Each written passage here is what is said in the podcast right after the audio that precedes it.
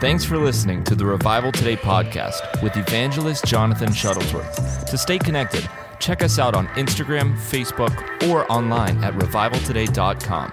Now, here's evangelist Jonathan. Somebody shout, praise the Lord. Who came to receive from Jesus tonight? Me too. Now, with your hands at your sides, you don't have to lie. How many of you have seen a change of some kind during the first 9 days of prayer and fasting, or got an answer already? And we have more than half the time of prayer and fasting to go. You know, times like this are very key, because beyond just the fasting and prayer, you're keying in to your spirit. You're taking 2/3 of a month and having your spirit be the lead horse in the parade, rather than be dragged around by your flesh like most people are their whole life, then hit a pit and then ask the Lord for help. You're getting direction and clarity for this coming year and for the rest of your life. One word from God, one assignment from God will change everything. And that's what the Lord's doing during this time. I want my good friend and somebody that God brought into my life who I love very much, Pastor Kofi, who is here all the time and has excelled as a pastor and as an executive pastor over all the pastors, and is an anointed man of God that this church is gifted to have. I'm going to have him come up, and I just want to take 8 or 10 minutes, and we've been doing the prayer during the day, but I want to take time tonight, and with our hands lifted, just begin to really go to the Lord in prayer with this anointed music. How many of you appreciate Sister Haddon, anointed worship leader? Welcome everybody that's watching online. And I get those great pictures and videos sent to me all the time, people watching in their homes with their children. It's wonderful. Been joined by an extra 1,000+ people a night online, up from about 100 and some this time last year. This has been phenomenal. And so, Brother Kofi, come and join me, and let's pray. I'm going to be praying too. Don't let anybody do your praying for you. Praying is not squinting and being reverent. They used to say a thing when I was growing up in church, that we'd like everyone to be in an attitude of prayer. I'm still trying to figure out what that is. There's just praying. There's praying and not praying. So we're going to pray. And one thing I'm so proud of this church is this church prays. If you say in this church, everybody pray, it doesn't get quiet, it gets loud. Amen? So let's go to the Lord in prayer. Go ahead. Magnify the name of the Lord. Father, we thank you. We give you praise. We adore you. There is none like you in all the earth. There is none like you in all the earth. We bless your holy name. We bless your holy name. We adore you. You are good. You are good. You are a good Father. You are a good God. You are a good Father. You are a good God. We bless your name. We bless your name. We bless your name. We bless your name. We bless your name. We bless your name. We bless your name. Father, we bless your name. We thank you for all the goodness you bring into our lives. We thank you for your wonderful works. We thank you for the gift of life. We thank you for healing in our bodies. We thank you, oh God.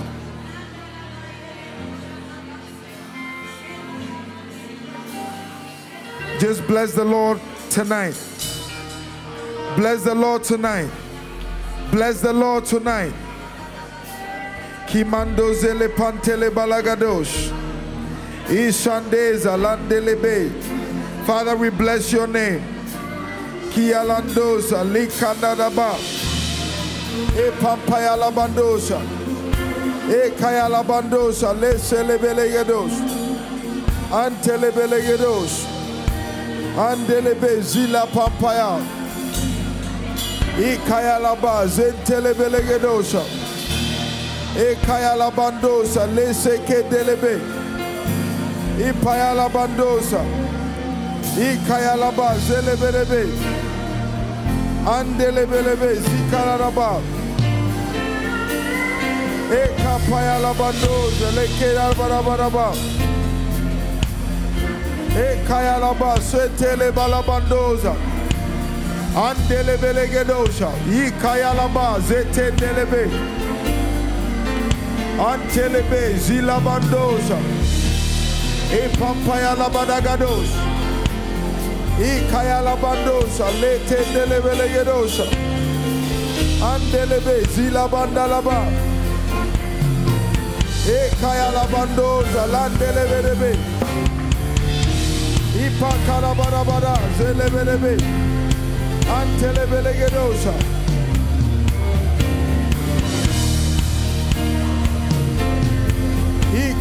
Dalaba,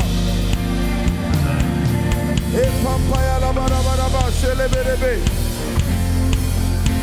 E Kaya Labarabaraba, E Kaya Labarabaraba, Yeleberebe,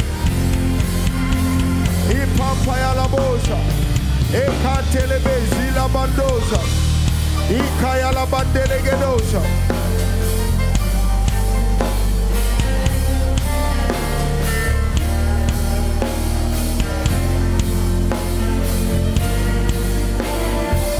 Campaya la bolsa.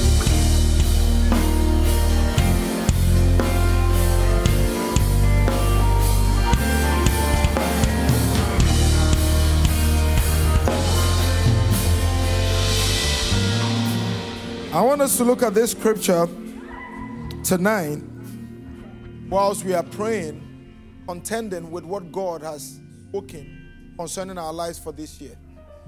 Amen. The Bible says that, therefore, we also, since we are surrounded by so great a cloud of witnesses, let us lay aside every weight and sin which so easily ensnares us. Whatever would ensnare us from eating of what God has prepared, whatever will stop us from partaking on God's feast or being part of what God has prepared for us this year. Anger, whatever it might be, Father, in the name of Jesus, as we pray tonight, let it blast out of our lives in Jesus' name. Whatever would block, would stop, would hinder me from walking into God's prophetic plan for my life this year, let it be broken, utterly destroyed in the name of Jesus. Now lift up your voice and pray. Lanteleba zeleke pam pam paya lagadosa. E kalabando logodos. E pam paya laba zeletelebe. E pam paya labosa le pam paya. E kaya labandosa. E entelebe legados le pam paya. E ka pam paya lagadosa. E andelebe legadosa. Antelebe zila barabaraba. Eka pampaya lagadosa. Eka labandosa leka pampaya. Endelebe legadosa. Eka yalaba sedebelebe. Eka yalabandelebeza. I pampaya lagadosa. Yes, Atendelebe, Yandele Balagados, Andele Belegados,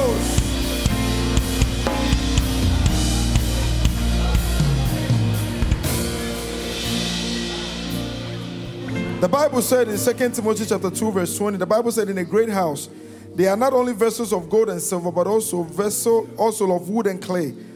Some for honor and some for dishonor. Therefore, if anyone cleanses himself from the latter, he would be made a vessel of honor. Listen, doing a 21-day fasting is showing God that, God, I'm separating myself as a vessel of honor. I want you to put one hand on top of your head and declare, I am a vessel of honor. So God, in this year, let me be used for honorable things in Jesus' name. Let me be used for honorable things in Jesus' name. Now lift up your voice and pray. Let me be used for honorable things in Jesus' name. Ikandelebe zila bampa.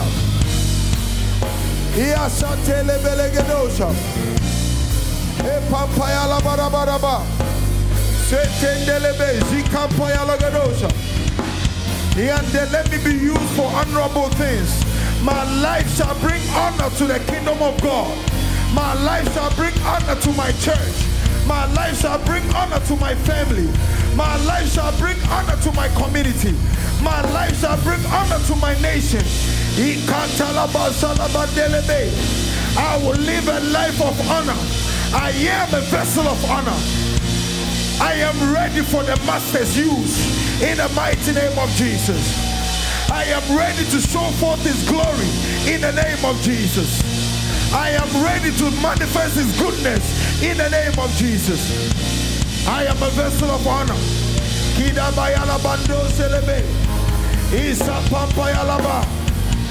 I would bring joy and not pain. I would bring joy and not pain. I heal the sick in the name of Jesus. I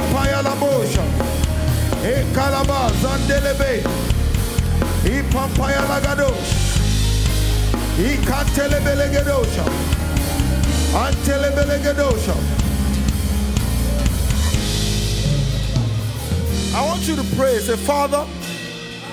Say, Father, in the name of Jesus, this year 2023, everything I touch, I declare blessed.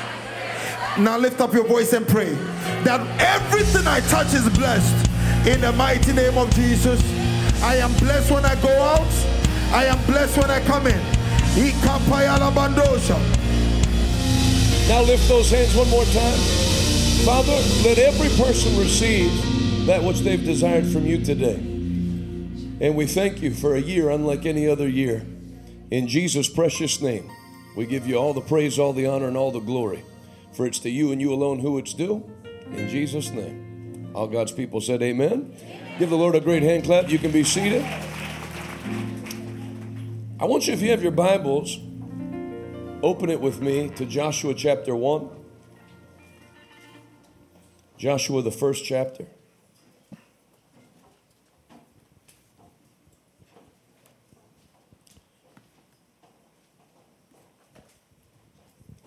This is a key scripture for your entire life in Christianity. Joshua 1, verse 1.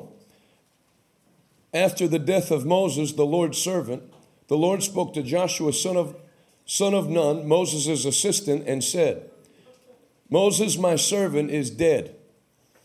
But the time has come for you to lead these people, the Israelites, across the Jordan River into the land that I'm giving them. I promise you what I promised Moses.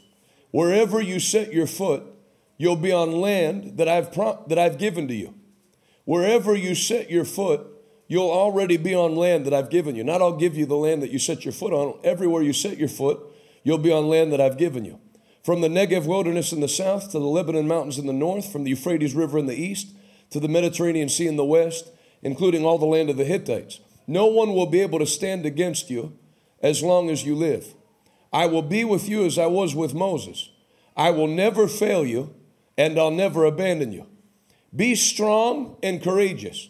For you are the one who will lead these people to possess all the land I swore to their ancestors I would give them.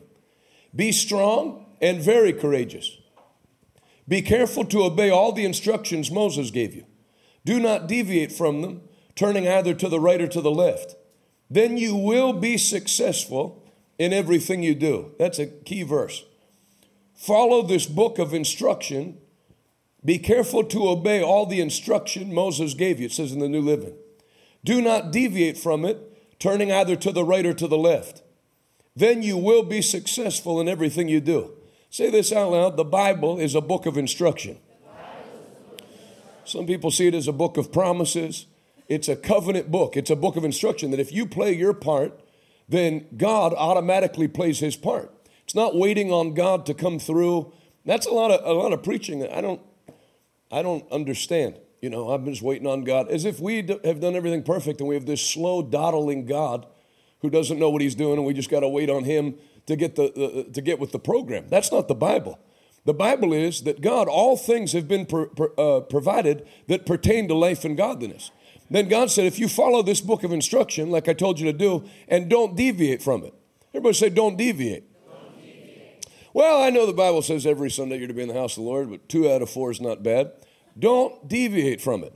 People mess up because they have it fit their life or their culture, And there's where the problems come in. I told you a story of a lady that asked for help on Instagram to me. You know, my husband and I hit a financial crisis, and we could use some help if you could help us. We're tithing members of your ministry, though we live in another state. And I said, something's wrong, is what I wrote back, because there's no way for that to happen. Now, I'm dealing with this. That lady might be watching. I'm not trying to make anybody feel bad, but there's a lot of people that feel that way. My case is different. There's a scripture verse, no temptation has come your way except that which is common to man. I'm under a major demonic attack. No, you're under a common attack. No temptation has come your way except that which is common to man. People face the same things in life, same devil, same demons. And the devil, if he has his way, wants you to raise your situation as being some unconquerable. No, I know the Bible says that, but with me, no. You need to flip it and have a severe disrespect for your opposition and a severe respect for the Word of God and the power that you have for you. Can you say amen? And so the lady said, now, from the Bible, if you don't deviate from these instructions, you will be successful. Not in most of the things you do, or you'll be successful for a lot of your life, but then at the same time, sometimes things just don't work out and we don't understand. No, that's not what it said. God said, if you won't deviate from these instructions, then it guarantees your success in everything you do. Marriage, child raising, business endeavors, personal life, soundness of mind, physical health. It covers the totality of life. So I'm not trying to be condemning to people. And again, if it's somebody that's been saved like a week, but this person that wrote me wrote something about my husband and I have been in the ministry. So it's a little different if you know better. So don't tell me that you've been doing everything and God messed up. As for God, Job said his way is perfect. When Job was going through the roughest time of his life, you couldn't get him to say one bad thing about God. Can you say amen? And then that's the flip of most people. It's, no, I'm basically a saint, and I got this God that just, I can't figure him out, but late in the midnight hour. No. Even when he broke Paul and Silas out of prison late in the midnight hour, they were thrown in prison around 11 o'clock. So it wasn't an excuse to be in there 13 years. Can you say amen? I'm preaching this to you tonight because there's nothing that's dogged you or plagued you in life that you can't come out of before we hit February 1st. And I want you to set your faith and expectation that way. Say it out loud. I'm coming out of all failure permanently. So I said, something's wrong. You're leaving something out. You're a tithing member of our ministry from another state. And I said, where do you work?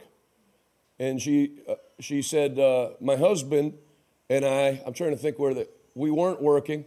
Okay, so you took a little break from your covenant.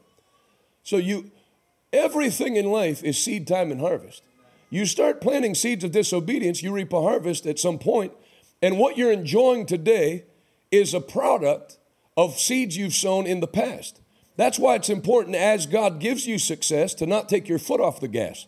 All that I'm enjoying right now was produced by whatever I've done in years past. So if I start coasting on that now, that would be like having somebody give you a $90,000 settlement and quitting your job. I got a ton of money. Yeah, but you're not going to soon, because there has to be a constant intake of finances, because there's a constant, I don't care how frugally you live, you have to spend money every day to live. And it's the same. You have to continually be sowing seeds, accessing the blessing of God, because you'll never hit the top with God. God always has a new top. He told Solomon, I'll make you rich. Solomon was already rich. And God said, I know you think you're rich. I got a different level of riches if you'll keep going. If you stay back and are content with where you have, then you hit a rough place. Well, we weren't working. All right, that's a problem. Then secondly, I wrote, where do you go to church? Well, we were betrayed at our last church, so for the last 3 years, we're betrayed. Who are you, Julius Caesar? The people have these words, you know, hashtag church hurt. I was hurt in church. Well, get unhurt. I can't imagine somebody hurting my feelings and making life decisions based on it. I can't imagine sitting Adonis and Camila down. Where are we going to church this Sunday? We're not anymore, because there was Jeff said something to me. It's not what he said. It was the way he said it, and it kind of stung. And so I'm just going to take a little break on my covenant with God. Nobody can get me to come off of this book. Nobody can do it, because my commitment and my covenants with God.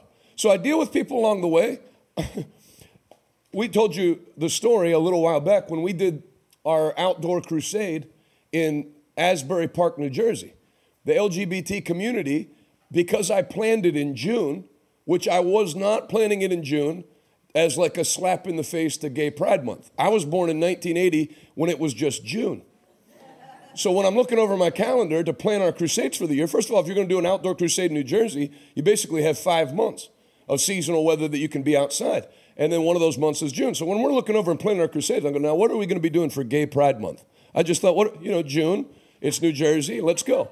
Well, they found out, the LGBT community, that I'm planning an outdoor crusade in June to preach the gospel. It wasn't an anti-gay event, but they swung it that way. We had 23 churches that had signed up to help with the crusade and the follow-up. When the opposition started to come, they started to write newspaper.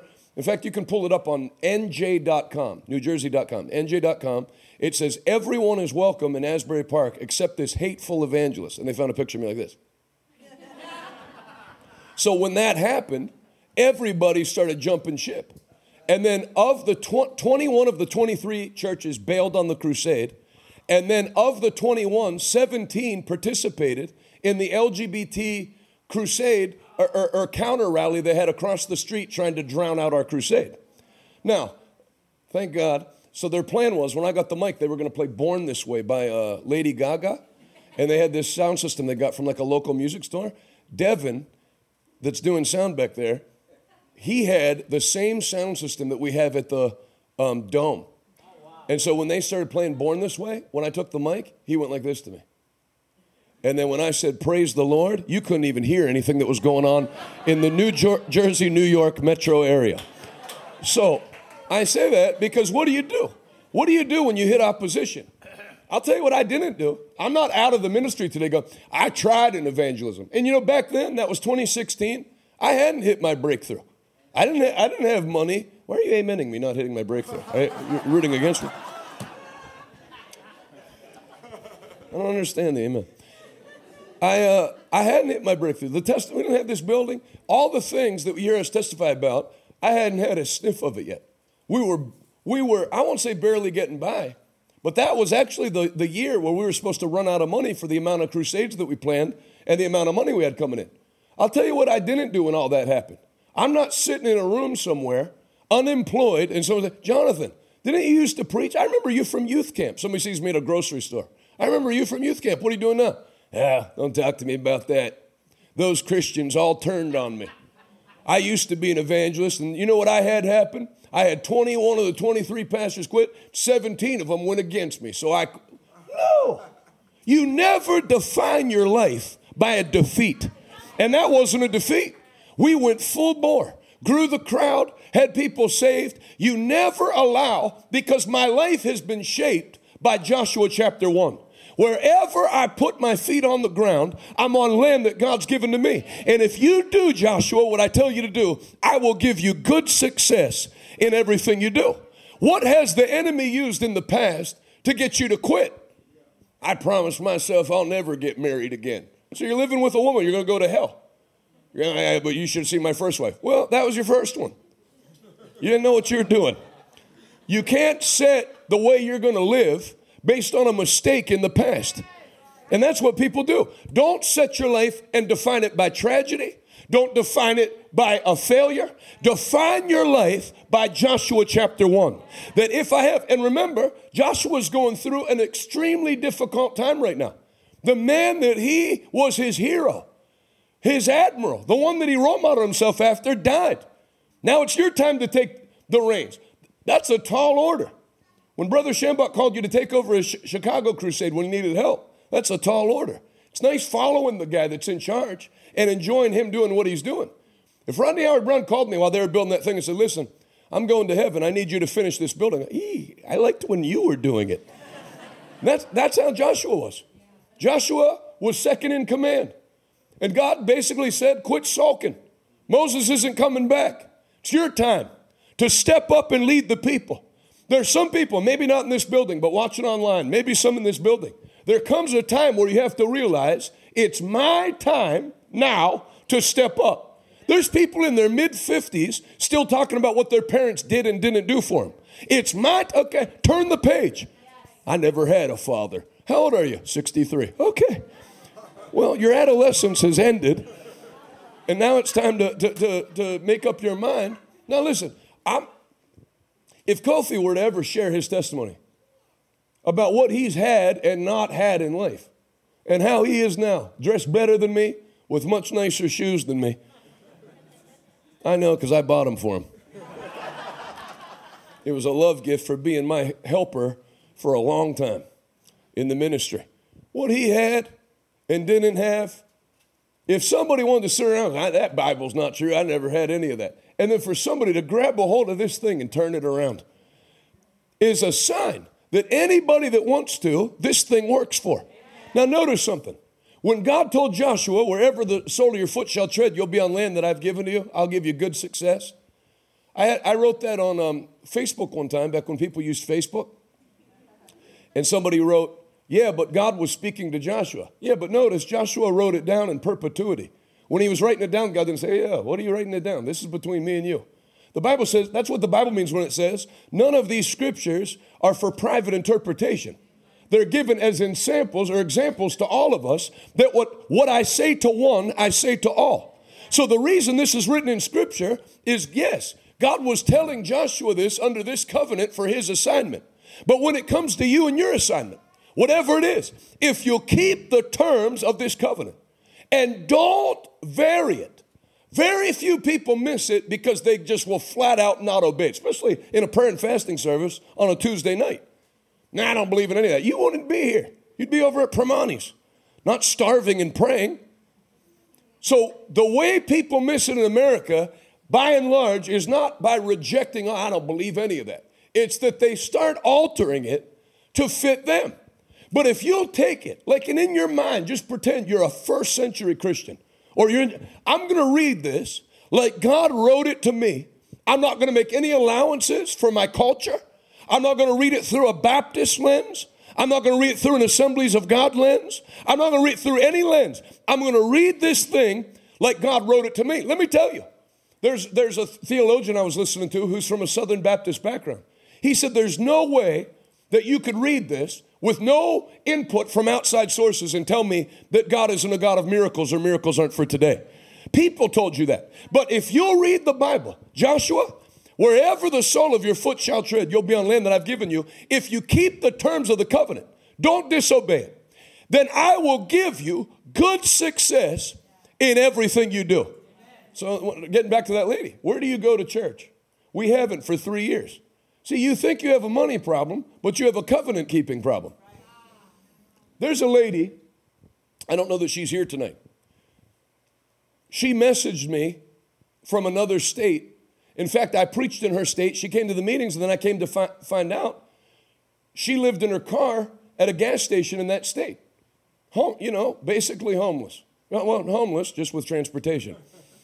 And then she was saying how much she enjoyed watching online. She'd watch on her phone. I said, well, why don't you come to Pittsburgh and be a part of our church? She said, we don't have churches out here. I would love to attend your church, but I live in this certain state. Well, you live there. So I wrote, but you know me, I wrote back, we have gas station parking lots too. Nice one. Sheets is the finest gas station parking lot you'll find. So just get your car and mosey on over to Pennsylvania and come to church here. What's the difference? And she wrote LOL, and it took a couple weeks. Then she messaged me, I'm here. Now, this is not a young lady. This is a lady around, I don't know how old, my age at the youngest, 50s maybe. And that's a big change to make when you've lived in one state your whole life. Then she comes here. Well, then when people come here, we send them to Magalis and Patrick and Kofi. Get a job. Well, I'm just believing God will provide. That's great. As you're doing that, get a job. You'll find how much more quickly your prayers get answered that God will provide. Working is, say this out loud, hard work. Is part of the covenant. Ministers are to work hard. They're to be laborers in God's field. Whatever your hand finds to do, do it with all your might. It's not a choice between living by faith or working hard and getting paid. It's getting God to anoint you. Deuteronomy chapter 8, verse 18. And always remember, it is the Lord your God who giveth thee to Power to create wealth. Not power for wealth to show up in the mail. Power to create wealth. That God will make you the best in what you do. So I don't know who dealt with this lady on our staff. It wasn't me. But she got a job at McDonald's. First job like that she ever had. Wow. And she starts working. I don't remember if we set her up with an apartment or not, or if she got it herself. Do you remember, Rachel? We did. So we did do that. I forgot. We got her an apartment to get her started so she didn't have to live in the car. You know, the old golden rule, do unto others as you would have others do unto you. So the apartment, and then she started getting paid. And then as all these other companies, since people lost their minds during the lockdown, they can't keep people hired. So she starts ascending till now she's manager or assistant manager and making good money. And she was sending me pictures of the inside of her apartment and the groceries in the refrigerator. When I see somebody do that, and then I get a message from other people, and I know that lady's background. You know, a lot of times when somebody ends up in a car at a gas station, it's not because they had Ward and June Cleaver as their two parents. So if somebody can flip that at that age, then don't tell me that someone's in a pit that they can't. You take practical steps. The last thing I want as a pastor is to raise up an auditorium full of space cadets that can't function in society. I want a room full of people that know how. There should never be a disconnect between your Christianity and your domination out in life. We should be landowners. We should be business owners. The school boards should be set by the people that know and fear their God. Yes, this earth is not our home, and we are waiting to get out of here, and I'm looking forward to it. But until we do, we're to occupy until He comes. And God has given you an occupying anointing to take ground everywhere you go. This prayer and fasting, I want you, as the Lord speaks to you, to take practical steps. Write things in your Bible. Real business acquisition. Real land acquisition. Real property acquisition. We have plans. I haven't got an update yet, and I'm not looking for one, Patrick. But we're moving to have our own federal credit union out of this church. You know, that's not a Spirit credit union. Not a... if you squint real hard, you can see it. Like an actual credit union that you can put actual money in. The government wanted to show proper interest, that there were at least 200 people interested. How many people filled out the survey, roughly? 2,300 from all around the country. I mean, we had people contact us. Let us know as soon as it opens. And then all that PayPal stuff started happening with fines. If you post things they don't like on social media, it's right for it. So in the future, if the banking system turns against the church like it has in other countries, it won't affect us. We'll have our own bank. Amen. Can you say amen? Amen? Why complain about the school board when God could give you a plan to be on it? Wherever the sole of the foot shall tread. What's the theme for this year that the Lord gave me? Possess the land. Out of what scripture? Psalm what? 37. The righteous shall possess the land. The void of leadership and the void of productivity that's in this nation should be filled by the church of the Lord Jesus Christ. We started last year with 14 full-time employees, and we went up to about 34 in a time where you heard everybody saying, we can't hire anybody. There's no one that wants to work. No, we live in this world, but we're not of this world. We don't share the problems of this world. While the world's going in one direction, we'll go in another direction. Can you say amen? Now, I'm mentioning these things because this is not a crusade. These are fasting and prayer meetings. Many people that are here are not only members of this church, but committed members of this church. Paul said, when you give, and I'm not receiving an offering right now. Paul said, when you give to the Philippian church, the grace that you see function on my life will function on your life. And so I want you to know how this church, the grace that's on this church, that you're tapped into. Last year, as we went into 2022, 2021 was our record year. $7.1 million came into the ministry. Then last year, in a recession, with looming war between Ukraine and Russia, with gas prices going up at $7, with them predicting it to go to 10, which anybody says, well, people aren't going to drive to church. We went from 7.1, I thought it was, to 14.4, but Patrick just finished the numbers. It's closer to $15.2 million that came in 1 year, up from the record of 7, up from the record of 5, up from 3. So I'm telling you that because I don't live in a fake world. To me, that Bible is not real. It's not real if it doesn't affect real life. Any faith that doesn't work in real life and produce actual results is fake, counterfeit faith. The Bible produces, I don't believe in, metaphorical healing. The same power that opens the eyes of the blind, unstops the literal ears of the deaf, makes the literal lame to walk. That power gets in your money. That power gets in your home. That power gets in your body. That's the power that we're accessing now, and we're not doing it so we can enjoy it and then go back to normal. And I'm all for dancing. You saw me crying last night, my eyes out. My daughter getting touched. I'd pay a lot of money for something like that, but God does it for free, those kind of encounters. I'm not knocking that. But then once you get that, you better get up off the floor and go kick the devil's behind out there by that power that worketh mightily on the inside of you. I see you taking ground in 2023 out of the hand of the devil in Jesus' mighty name. Come on, if you receive it, clap those hands again. Give the Lord a mighty shout.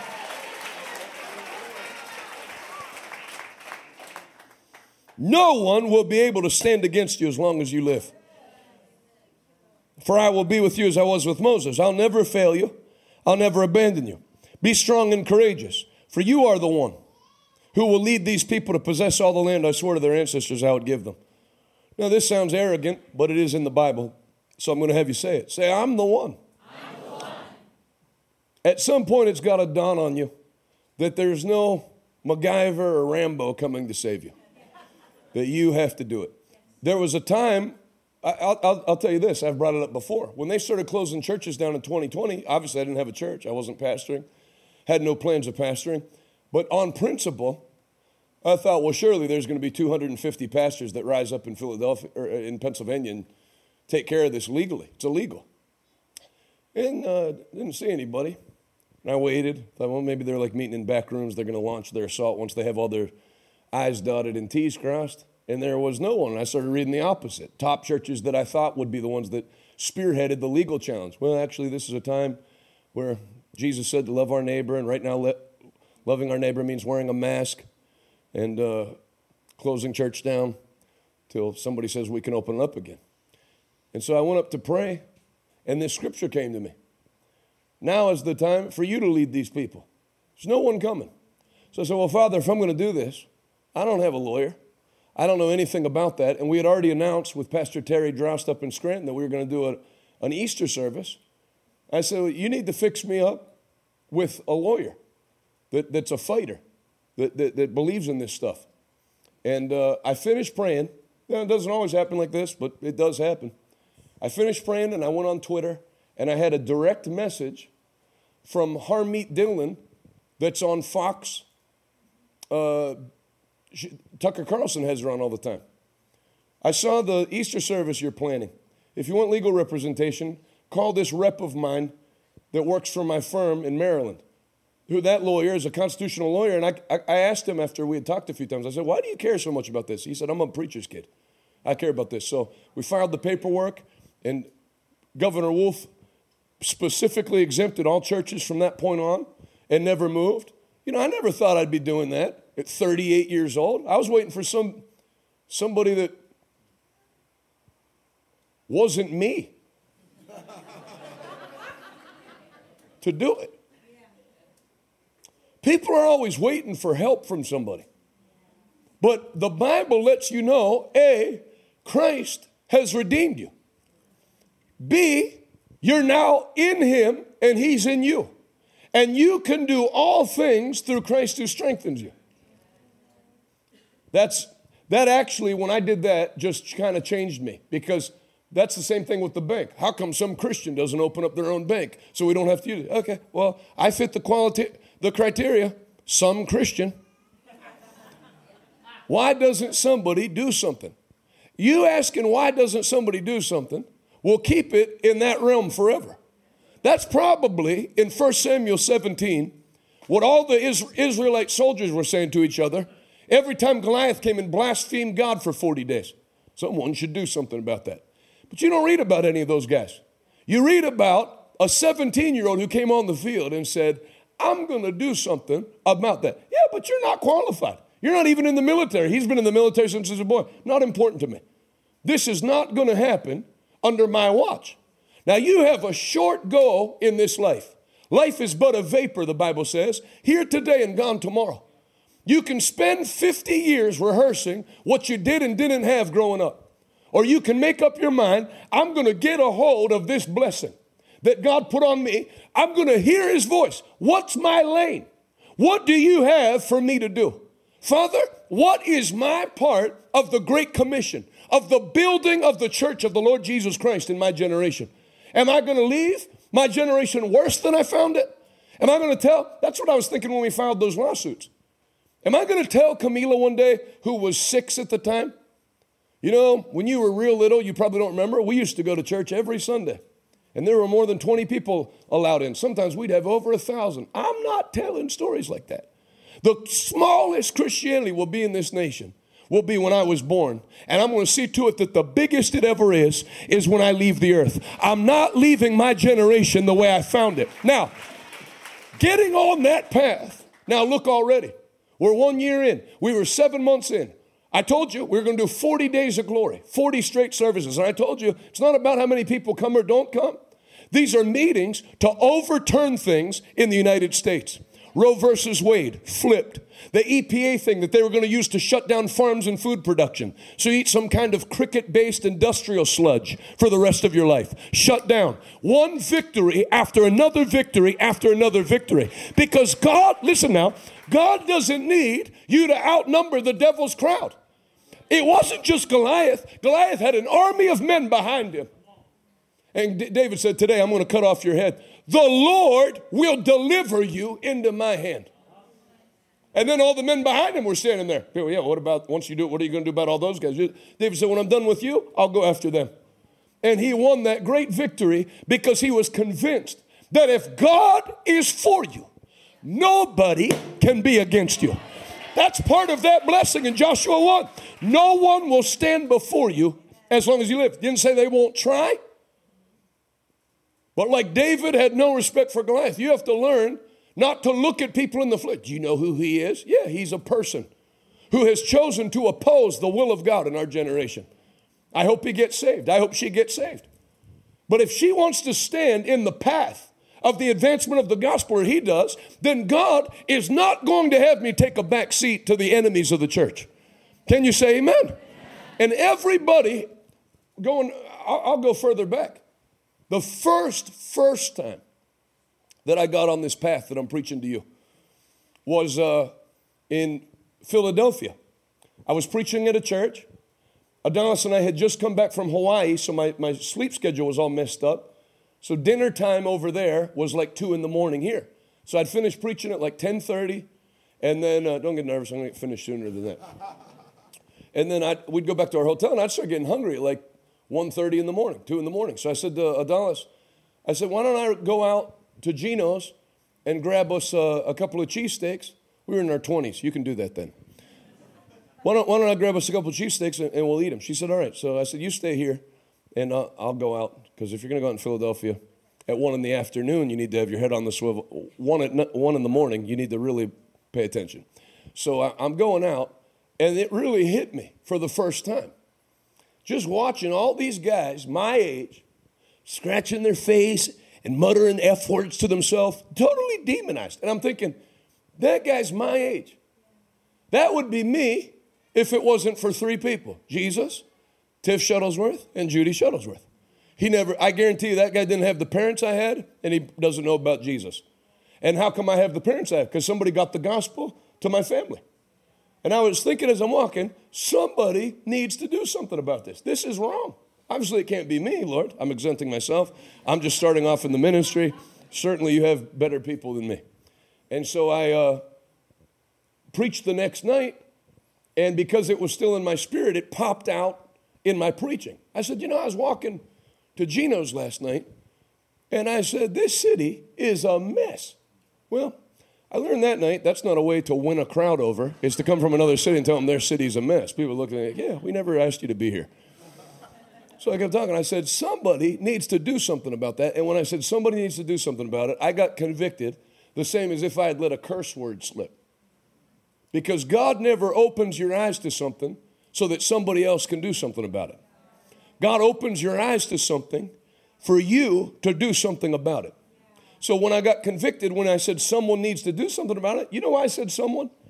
Our year's income that year in full-time ministry wouldn't have been enough to pay for one crusade. Now this is a crusade on top of our yearly expenses. I can't do it. But you can't look at things in the natural. When God opens your eyes to something, He has His own provision. I actually didn't know what I was getting myself, as much as I thought I did, because it's 5 years later than the story I'm telling, or 7 years.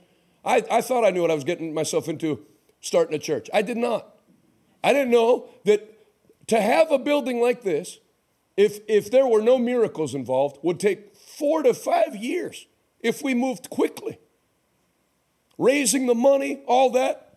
But what happened was, starting 7 years ago, I started to develop this confidence in God and realize it's not up to me to pay for it. It's not up to me to make it happen. It's up to me just to put my feet on the battlefield and then watch the Lord fight your battles. The battle is not yours. It is the Lord's. And if you'll move forward in faith, you'll never have to build for God. God will build for you. You'll never have to fight for God. You'll watch God fight for you. He's simply looking for somebody that'll have faith to put their feet on the battlefield. Go where people won't go. Do what people won't do. That's how you separate yourself from the rest of your generation. So, when I said somebody needs to do something about it and the crowd glared at me, I said, you know what? I'm going to do something about it. I said, I'm going to which one should we play? Cue up the Augustine clip from that Philadelphia crusade so people that don't know can see what I'm talking about. I'll play it in a little bit. So I'd never done any outdoor crusade. You know, when you're an evangelist, you get invited places. They have the building, they have the sound system, and you come, and then they give you an honorarium or whatever.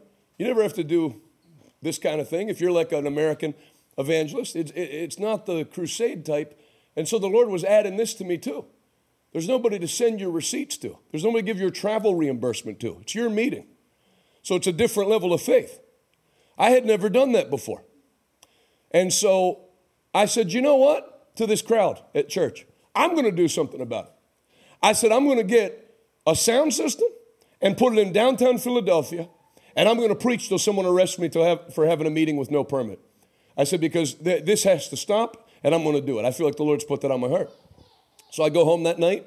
Adonis and Camila went up to bed, and I said, I'll be up shortly. And I walked around, whatever it was, Residence Inn, Marriott Residence Inn, and I walked around 2 laps around the hotel, and I prayed.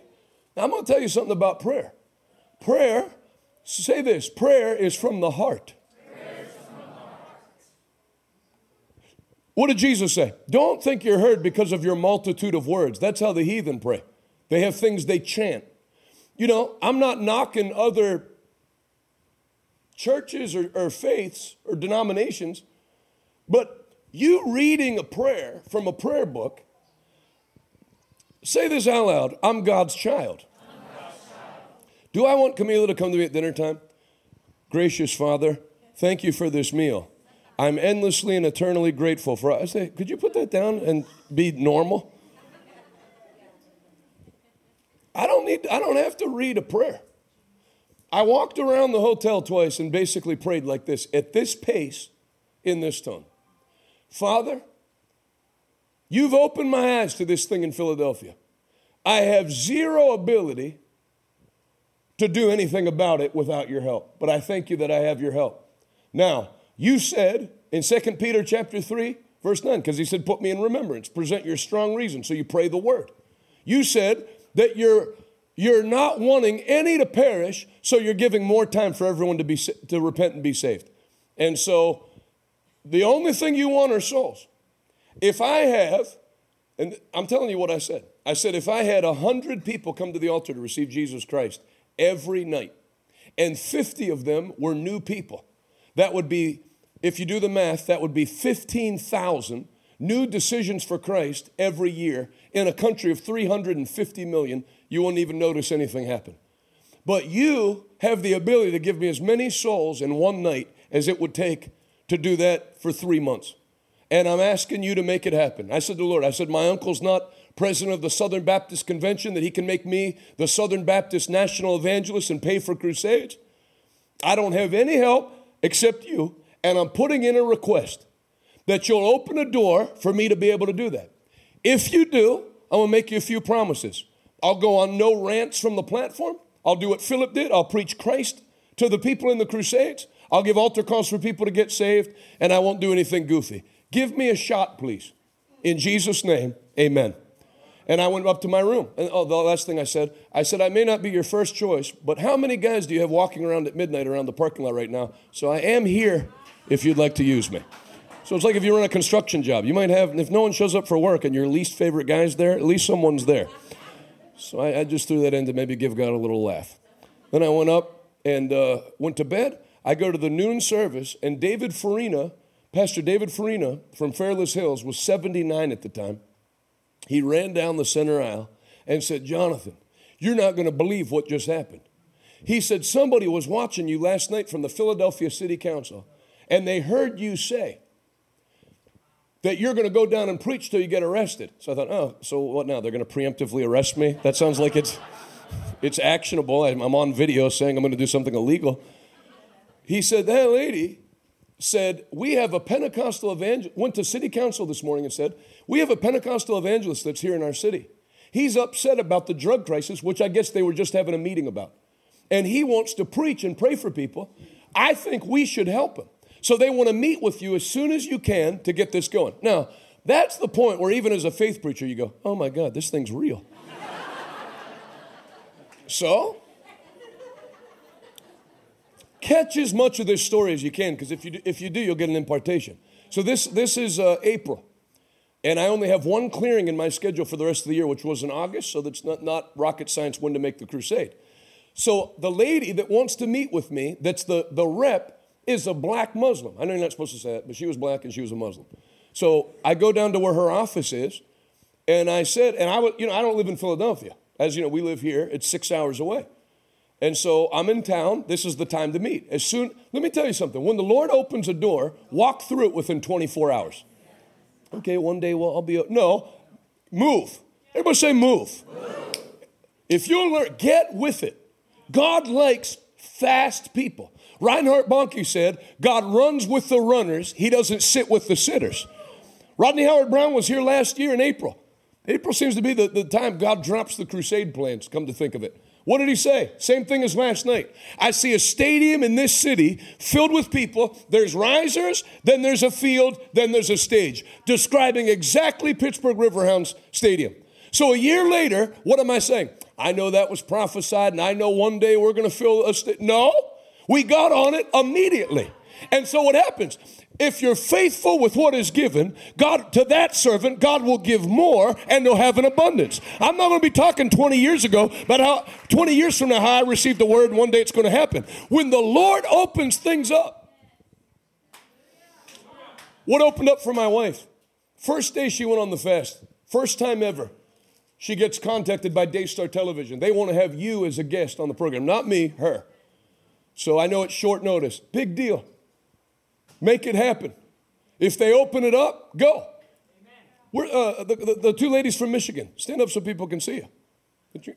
Give everybody a wave. Drove down from Michigan. You know where they saw us? Daystar. You know why? Because when the door opened up, you move through it. You don't keep waiting. The Bible says, thank you for being here. Give our friends that drove all the way or flew from there. The Bible says it's either in Proverbs or Ecclesiastes. I'll just say Solomon said. If you wait, in the New Living Translation, if you wait for conditions to be perfect, you'll never get anything done. Even going on Daystar, I wanted to go on. I asked to go on, and they said, no, we have no room. Then a bunch of stuff happened, and I get contacted by Jonathan Lamb in January. We'd love to have you on. We had an hour pop open on Mondays, and so it's a lot of money. Because you reach 97% of the homes in America. In fact, somebody just sent me a video today of them watching me in northern England or whatever. And so when that happened during the fast, I pay attention to stuff that happens during the fast. When you're minding your own business, praying in this room, and somebody for some reason wants to do X, and wants to know if you're interested. Unless I get a red light in my spirit, I pay attention to it.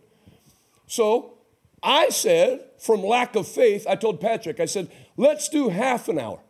Because we only had the money, we didn't even have the money for half an hour in the budget. This is a big extra expense, but it's to get the gospel out to a ton of places. I said, let's do half an hour. And then I think if you could scroll the text back, it sounded like Patrick was having a conversation with a schizophrenic. Let's do half an hour. No, let's do the full hour. You know why I thought that? Because God didn't open up half an hour. He opened up an hour. So if I can't afford half an hour, might as well just run the plane straight into the ground. But we didn't run the plane into the ground. When you keep going through the open door, the provision is waiting for you on the battlefield.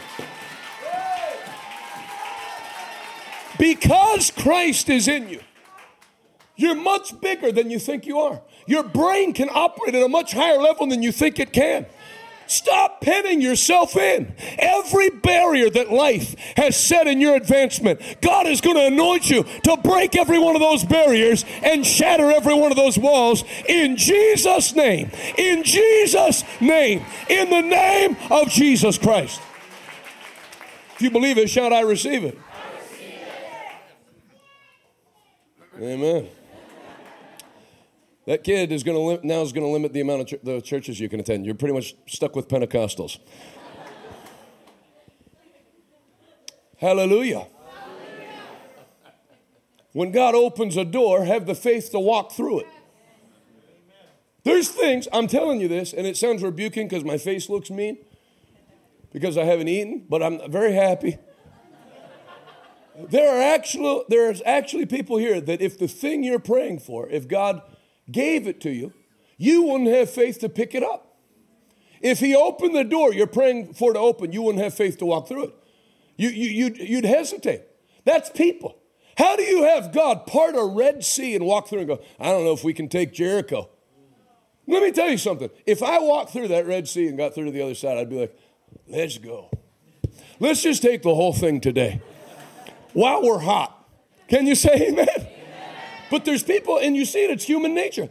When Jerry Savelle was here, he preached on it. That's what was ticking God off. He kept saying, after all I've done for you, after I parted the Red Sea, after I moved Pharaoh out of the way, after I fed you with manna in the waters, you still are going to question whether I can do this? Is there anything that's too hard for the Lord? God doesn't get insulted by you believing him for too much. He gets insulted when you don't believe him at all and don't believe he can do it. Get your faith set big. This is going to be the best year that you've ever had.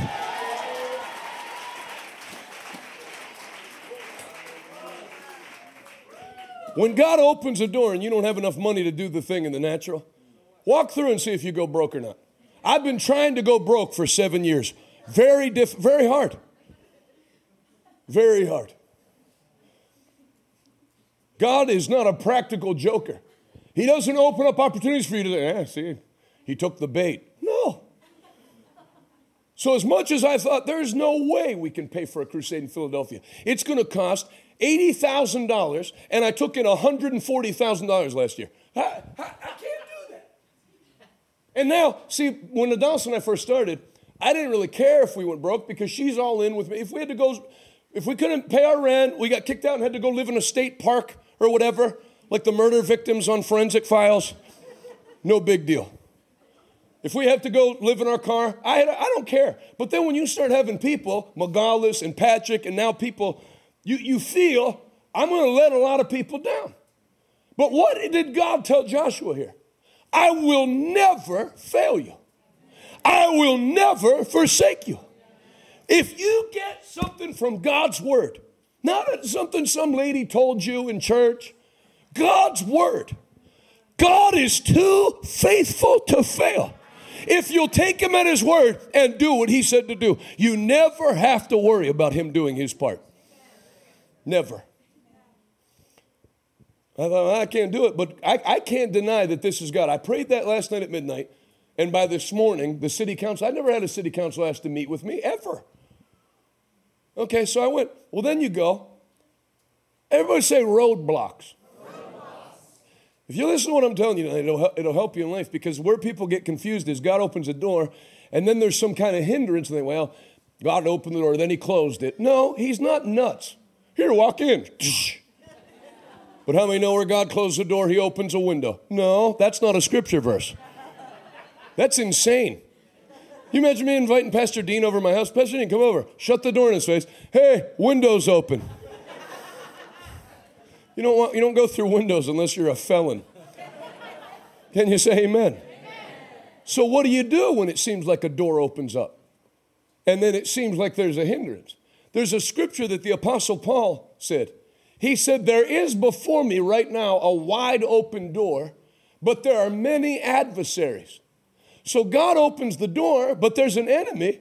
It would almost be like saying, the coach told our team we're supposed to score touchdowns, but when we got on the field, there were 11 guys in other jerseys out there trying to stop us. It's not your coach trying to stop you. There's opposition of the devil. The devil knew that 2,564 people that were completely unchurched, completely unsaved. One night when my cousin Teddy was leading worship, when he was playing Amazing Grace, there were women standing in full burqas where you could just see their eyes that started to lift their hands in worship and then took their fingers underneath the thing and took the burqa off and began to worship the Lord. The devil knew that was going to happen. So when he sees you start going through the door, he tries to hinder, delay, harass, that kind of stuff. So what am I talking about? I go to meet with the lady that I have an invitation to meet with. Her assistant, for whatever reason, didn't like me. I walk in. Hello. Very nice. I had showered that day. Everything. Hello. I'm here to meet with so-and-so. Nice to meet you. Super nice. She's not here. When's she coming back? I don't know. Maybe the person, it wasn't that they didn't like me. Maybe it was just Philadelphia. Not the kindest city. I was waiting in line for cheesesteaks one time in Philadelphia at Gino's, and the guy in front of me goes, when it was his turn to order, he goes, I'll have a Philadelphia cheesesteak. The guy went, you're in Philadelphia, genius. In other words, they're just cheesesteaks here. So the guy says, she's not here. When's she coming back? I don't know. She might not be back for a long time. So I said, there were waiting chairs.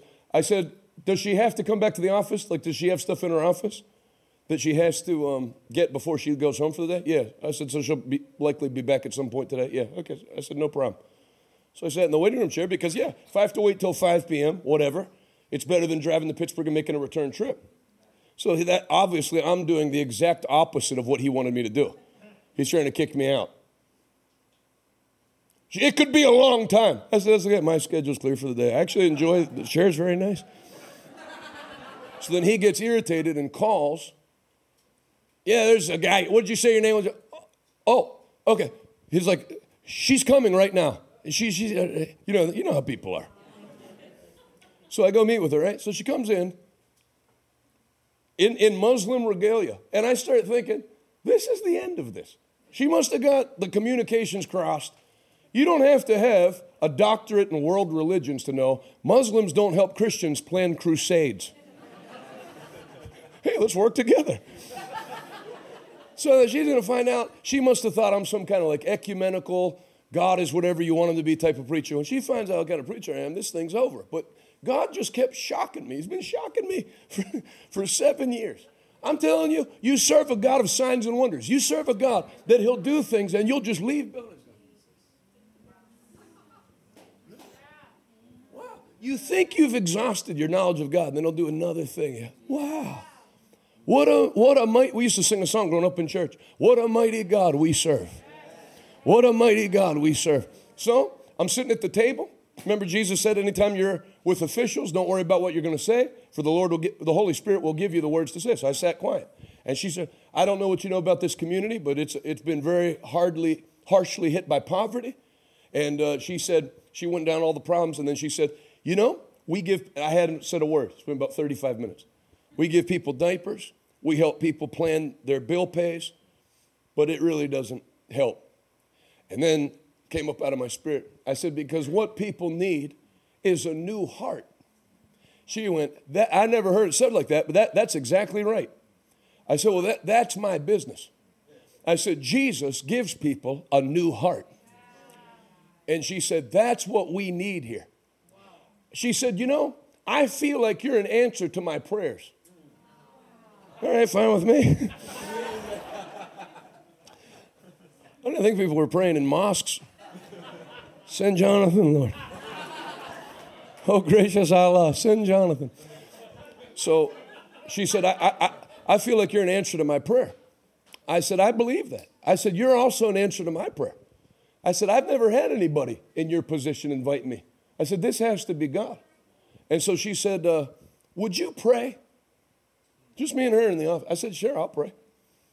And so obviously I'm not going to get up and lay hands on her. But from the other end of the table, I said, Father, and I started to pray. And the Lord gave me some things to pray. And I know it was the Lord because when I prayed the second thing, she liked it. I said, Father, I thank you for so-and-so. I thank you that you brought her into my life. I said, there's not a second one of her. So until this thing takes place, I need you to keep her alive and protect her. Wow. I said, secondly, anybody that's trying to cause problems for in the political realm to remove her from this position, I can't have that. So I ask you to deal with her political. She went, amen, and slid her hand across and put it in my hands. Now I had a friend. And then I said, I pray you keep her healthy. In Jesus' name. And when I opened my eyes, I prayed a little more, she was crying. She said, would you mind if I gave you a hug? You know, I don't know what you said. I just... She gave me a big hug. She said, this is going to be big. You know what she did? That's why I left her name out, because I don't know if this is legal or not. She got the Democrat mailing list and sent our stuff to everybody in Philadelphia that was in the Democrat voter base. So even the graveyards got invited to our crusade. Even people that had died like in 1890 were invited twice.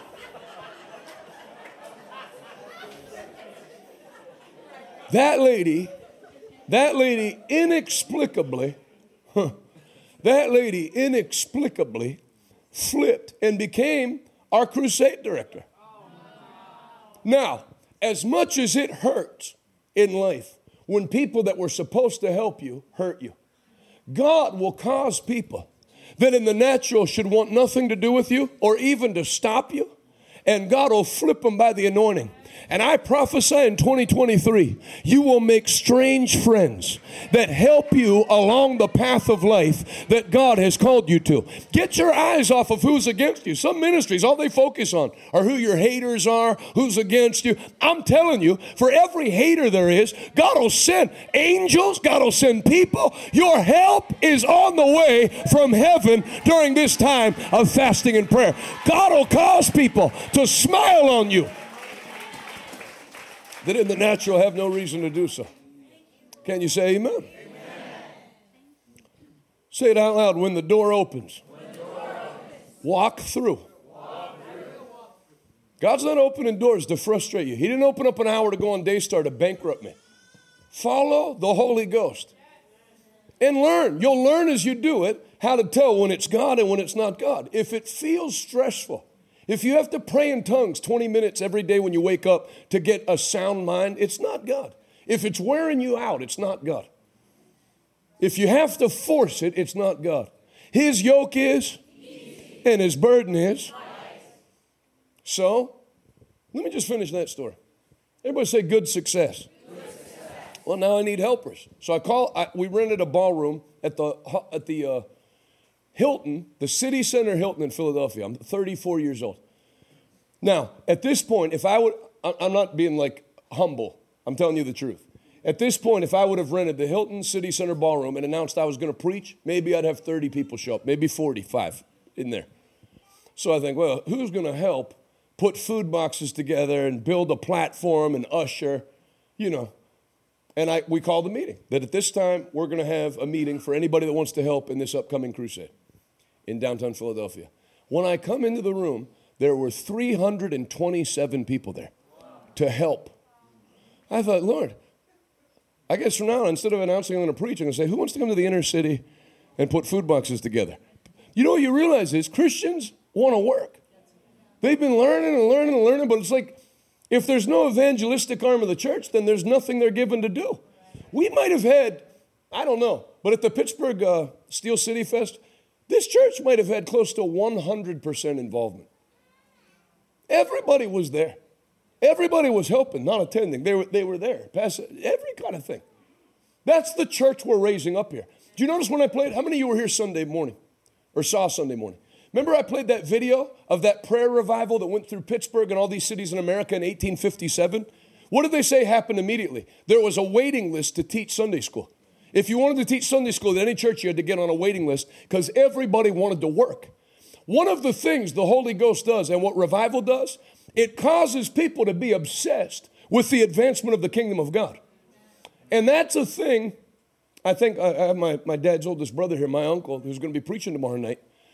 I don't know. I'd like to go back and look. Somehow that got into me, being in our family, where it was just everything was about ministry. And I hear other preachers' kids talk, everything was about church. Yeah, I like that.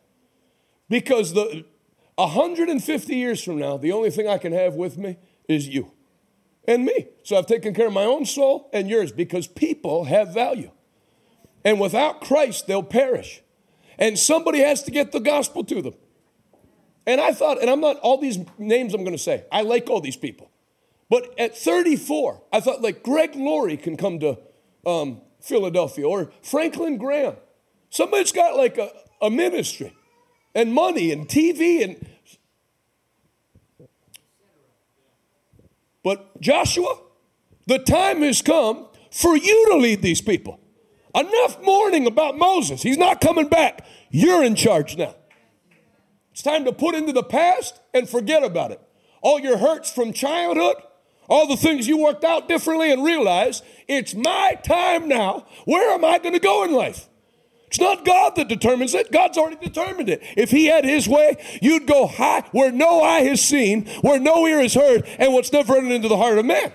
The devil is too small to do anything about it. He's lost all his power. You, that's why God spoke to Joshua. He didn't say, now, Joshua, I'm trying to get the devil out of your... No, Joshua, if you make up your mind to observe and to do. Everybody say observe and do. Not believe in tithing, tithe. Not believe in church attendance. Be like a tree planted in the courts of our God. Not believe that praise and worship is important. With your whole heart, lift him up. With your whole mouth, sing his praise. If you'll do all the terms of the covenant, then I'll make it where nobody will be able to stand before you as long as you live. So, dealt with the little waiting room assistant and got through. Well, then we get ready. We get all those helpers. Let me tell you another story that's come back to me about this crusade. This one guy that got saved within that year. Like a Chuck Ondo type of guy. He got saved. His name's Ed Vargas. He's from Costa Rica. He's a construction worker. He got saved. They tell the testimony. His wife was a stripper in New Jersey, across the river from Philly, but they didn't want their daughter to be in public school. So they paid to put her in Christian school, and one day they were having a school event, and they heard about me speaking, so they came and got saved. I still remember when they both came to the altar and gave their life to the Lord. So he wants to help because he's freshly saved. And he's, man, you're going into Philadelphia to tell the rest of the people what I got? I want to help. So we rented a forklift to help load the food because we were going to give out groceries to everybody. When the forklift company found out where we wanted the forklift delivered to, they canceled the contract. So all our workers show up because it's too dangerous. Second highest crime in the country at that time in that section. So Ed takes his money, goes to his construction team, and he rents his own forklift for that kingdom endeavor. Wow. See, people make different decisions. Yeah. That's not his problem. Why didn't he just stand with his arms crossed like everybody else? I guess we can't do it. No. Oh, there's no. They took the forklift away? I know where I can get one. And he rented it for $600 as a father from another country that almost cleaned him out financially. And he did it for never told anybody. I found out about it after. Do you know on that field, as he was helping with security, as he was watching all those people get saved, the Lord spoke to him and said, I'm going to use you to do this. And today, he pastors River Church in Costa Rica. The church has about 600 people in it. He's been doing crusades and...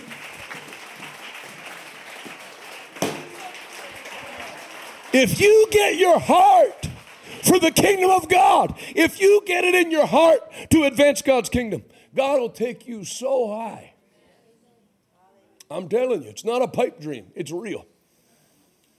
That guy, Ed, before he started that church in Costa Rica, a door opened up for him to go to Mexico. The city in Mexico that he went to was more like a village. You weren't allowed by the cartels to have church there. There were no churches, Catholic, Protestant, nothing. So he went as a construction worker. Pastor Rodney has helped so many people. I don't know where they're going to store all his crowns when he gets to heaven. He's going to have like a Home Depot full of crowns next to his house. He helps everybody. You can't tell him about anything without him getting involved. So he hears about this pastor in Mexico that's got 8 kids and a wife, and they're living in a tiny home. So he sends Ed down to build him a nice, like very nice home. So Ed's building the home, and the home's so nice that it attracts the attention of the cartel. So a hitman comes by, a Sicario, that everybody knows, and he goes, "This isn't a church, right?" And Ed says, "No, it's a house." "This isn't a scam, right? You're not going to say this is a house and have a bunch of Christians get it." "No, this is a house for this pastor and his family. He pastors far from here." All right. Guy drives by with sunglasses on all the time. And then one day comes up drunk in the car and says, "I need you to come back to my house and pray for me." Well, usually that ends with no one seeing you again. And that was Ed's first thought, but Ed said, "I felt by the Spirit to go."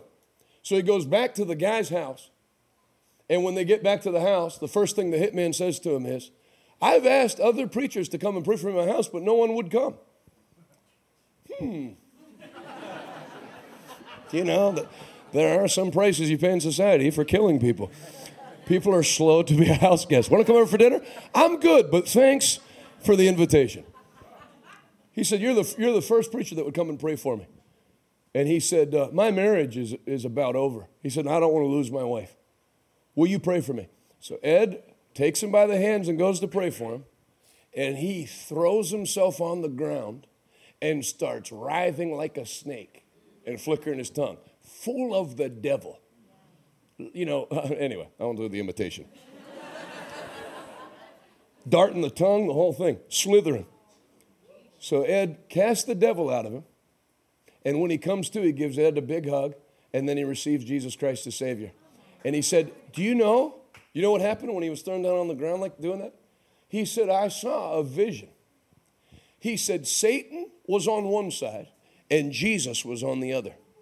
And he said, Satan looked, I'll never forget this story. I had him tell it in New Mexico. It happened last year, 2 years ago. He said, "Satan looked very angry. And he said, what do you want from me?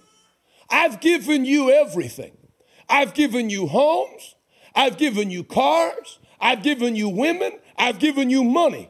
What do you want? I've given you everything." And when Satan got done yelling at him, he said, Jesus looked at me and went, "I died for you," and opened his arms. And he said, when he opened his arms, I opened my arms back, and that's when I came to down here, and he received Jesus Christ. So you know what he did? He helped Ed finish the house and then sanctioned the church because he wanted to know about God. And the Sicario that told him he'd kill him if he built a church got the money from the cartel to build a church there so people could come from that village and hear about Jesus Christ. I'm telling you, you serve a mighty God, creator of heaven and earth. When you get on his track, there's nothing. God will move heaven and earth to find the person that has faith. Say it out loud. I serve a mighty God. Say, there's no barrier he won't smash for my sake. Now lift your hands and begin to thank him out of your mouth for about 30 seconds. Thank you, Jesus. Thank you that in 2023, we kiss failure goodbye. Every place you failed before tonight, you will never know failure again. In Jesus' name. I said in Jesus' name. In the name of Jesus. No more failure. Praise God. Hallelujah. You will never know failure again. Your children will never know failure. In Jesus' name, I will give you good success, says the Lord. You can be seated. So, that's the guy that did that with the forklift, never told anybody. He found out about it later. Now he has his own huge ministry. And the final hurdle was the state representative from that part of Philadelphia. When he found out that we were going to preach the Bible, I learned something then. They were cool with giving out food. They were cool with music. But when they found out you were going to preach out of the Bible, the guy flipped out. Then I'm taking the permit away. So then now you realize why so many ministries that start out as Bible preaching ministries end up as just bottled water distribution, blankets to the homeless, because that doesn't destroy the power structure of the devil that keeps those people bound. But the gospel of Jesus Christ will actually destroy the hold of the devil on that person. And I made a note when that happened. I thought, okay, well, if that's what ticks the devil off, then we'll do that more. So the guy said, we're going to yank the permit. Now, the Bible says never sue a brother in Christ. But this is different because that's illegal. If you rent the park to anybody, you have to rent it to everybody. And I'm saying this part because this needs to be in the modern day Christian. They told us we can't have church. That's illegal. That's illegal. That's against the Constitution. That's against the Constitution in California. That's against the Constitution in Pennsylvania. So you don't allow, even Paul, when they were going to beat him, said, is it legal for you to whip a Roman citizen without? Now, he took his beatings when he had to, but when it was illegal, he used the law. So you don't sue Christians. You know, I'm not telling you a story, but I sued my neighbor because he built his shed on an inch over my line. But if you're going to try to keep the gospel out, I'm going to fight. And the way you fight in America is legally, because they don't like duels too much anymore. In the old days, you just do a duel. So I told that guy, I said, I'm going to sue you. I'll sue you till the park is named after me. Now, I didn't even have a lawyer or anything. I didn't even have money to pay for the crusade, but I thought, well, while I'm going down in flames, I might as well just go down swinging. And so he sneered. So he gets back to us. He finds out, yes, he can't keep us out of the park. By the way, this is 10 days before it's going to start. And I knew if I canceled this is the first one I ever did. I'll never have 300 volunteers again. You just are untrustworthy. So there's a lot on the line here. This one has to work. Okay, you're right. I can't keep you from using the park. But the old price was $7,500 for the permit. The new price is $40,000 plus an $8,000 cleaning fee. That park hadn't been cleaned since the 18th century, just so you know. There were crack pipes made out of cast iron laying on the ground. That's how old it was. So, okay, he can do that. That was the legal max he could charge. I learned another lesson that day. That's how Satan tries to squeeze the church. Money. Tries to force you out of every arena economically. And I thought, okay, then let's just find out. It already looks like I'm going to crash. And this is what I thought at the time, and I hope this gets over into your spirit. What do I want to do here? Do I want to sit on a porch one day when I'm 80 and think, what if I really went for it when I was 35? I mean, just saw whether I flamed out or not. Do I want to play it safe? Well, okay, we'll cancel the crusade, and that way then I won't have to spend all that money anyway. No, let's just see. Now, if this thing fails, now I know. I'll say, okay. I preached all this stuff about how God will help me and all that, and I overestimated myself and my God, so I'll back off from now on. No, let's see whether you can step out on the word of Jesus and walk on water or not. So when he said it's going to be 48,000, I mouthed off and said, no problem. No, it was a major problem, just so you know. But I said, I just knew, like I'm telling you, in that second, I knew what the devil wanted my reaction to be. Oh, we're a church. Well, I'm only 34. He wanted to hear me grovel as somebody with the Abrahamic blessing. So I said, oh, no problem. Would you like it in gold, diamonds, or cash? I didn't have any of the three, so it didn't make any difference to me. Tell me how you would like to not receive payment. And he sneered at it. So I my next meeting is at a youth camp. I had preached that youth camp several times. You get $1,600. I need $143,000 in 10 days. So, what do? I could take the $1,600 and then just gripe about it. All right, babe, somebody $1,600. And there's no way for it to get money. It's all youth, teenagers. There's no offerings being taken. It's impossible. But there's one way I know that works, the law of sowing and reaping. So one night when I was preaching and I was fasting, anytime I've gotten a hard spot, I like fasting. I like pressing all the buttons. It's like when you're losing at video games, you start mashing everything. Prayer, fasting, giving, worship, hit them all. So I'm preaching at this youth camp. And I'm in it, man. I'm in like 13, 14 days, real serious fast. And the gift of faith came on me. And I felt like giving. I said, the keyboard player was anointed. He would play behind me while I was preaching. I said, I know what I did first. I said, Doug Sayers, he was the district youth director. I said, he had me preach here when I was 19. I said, who in their right mind risks their whole ministry to have a 19-year-old Bible college student come preach? And he had me preach this camp. And that helped me. I said, when he had me do that, other pastors just assumed I was credible because he gave me his credibility and they started having me in. I said, this year is his 25th anniversary. I said, come down. And everyone clapped for him. I said, I'm going to give you $2,500, $100 for each year. I said, I'm sorry it can't be $25,000. But maybe as the Lord tarries, one day I can honor you at that level. Well, how much am I getting for the camp? $1,600. Thankfulness is an ingredient to explosive increase. They're going to pay me $1,600. How am I supposed to do anything? No. How about, instead of thinking of that, I thought, it's an honor that I get to preach here. You believed in me. You actually opened a lot of doors for me. And I've never done anything to thank you. So, you're going to give me $1,600 for this camp. I'm going to give you $2,500. That's minus $900 for the week. And I need $143. So now I need $143.9. And then I thought, well, if you're going to go broke, might as well go super broke. I said to the keyboard player, I said, you're anointed. You go to Bible college? Yeah. I said, I'm going to give you $500 for helping me this week. He fell out. If you tell a Bible college student you're going to give him $500, they go out. I don't even know if it's the power or not. They just pass out. There's $500 for you. I gave $500 to another musician. No, $1,000 for the keyboard player. That's $3,500. $500 for the bassist. $500 for the drummer.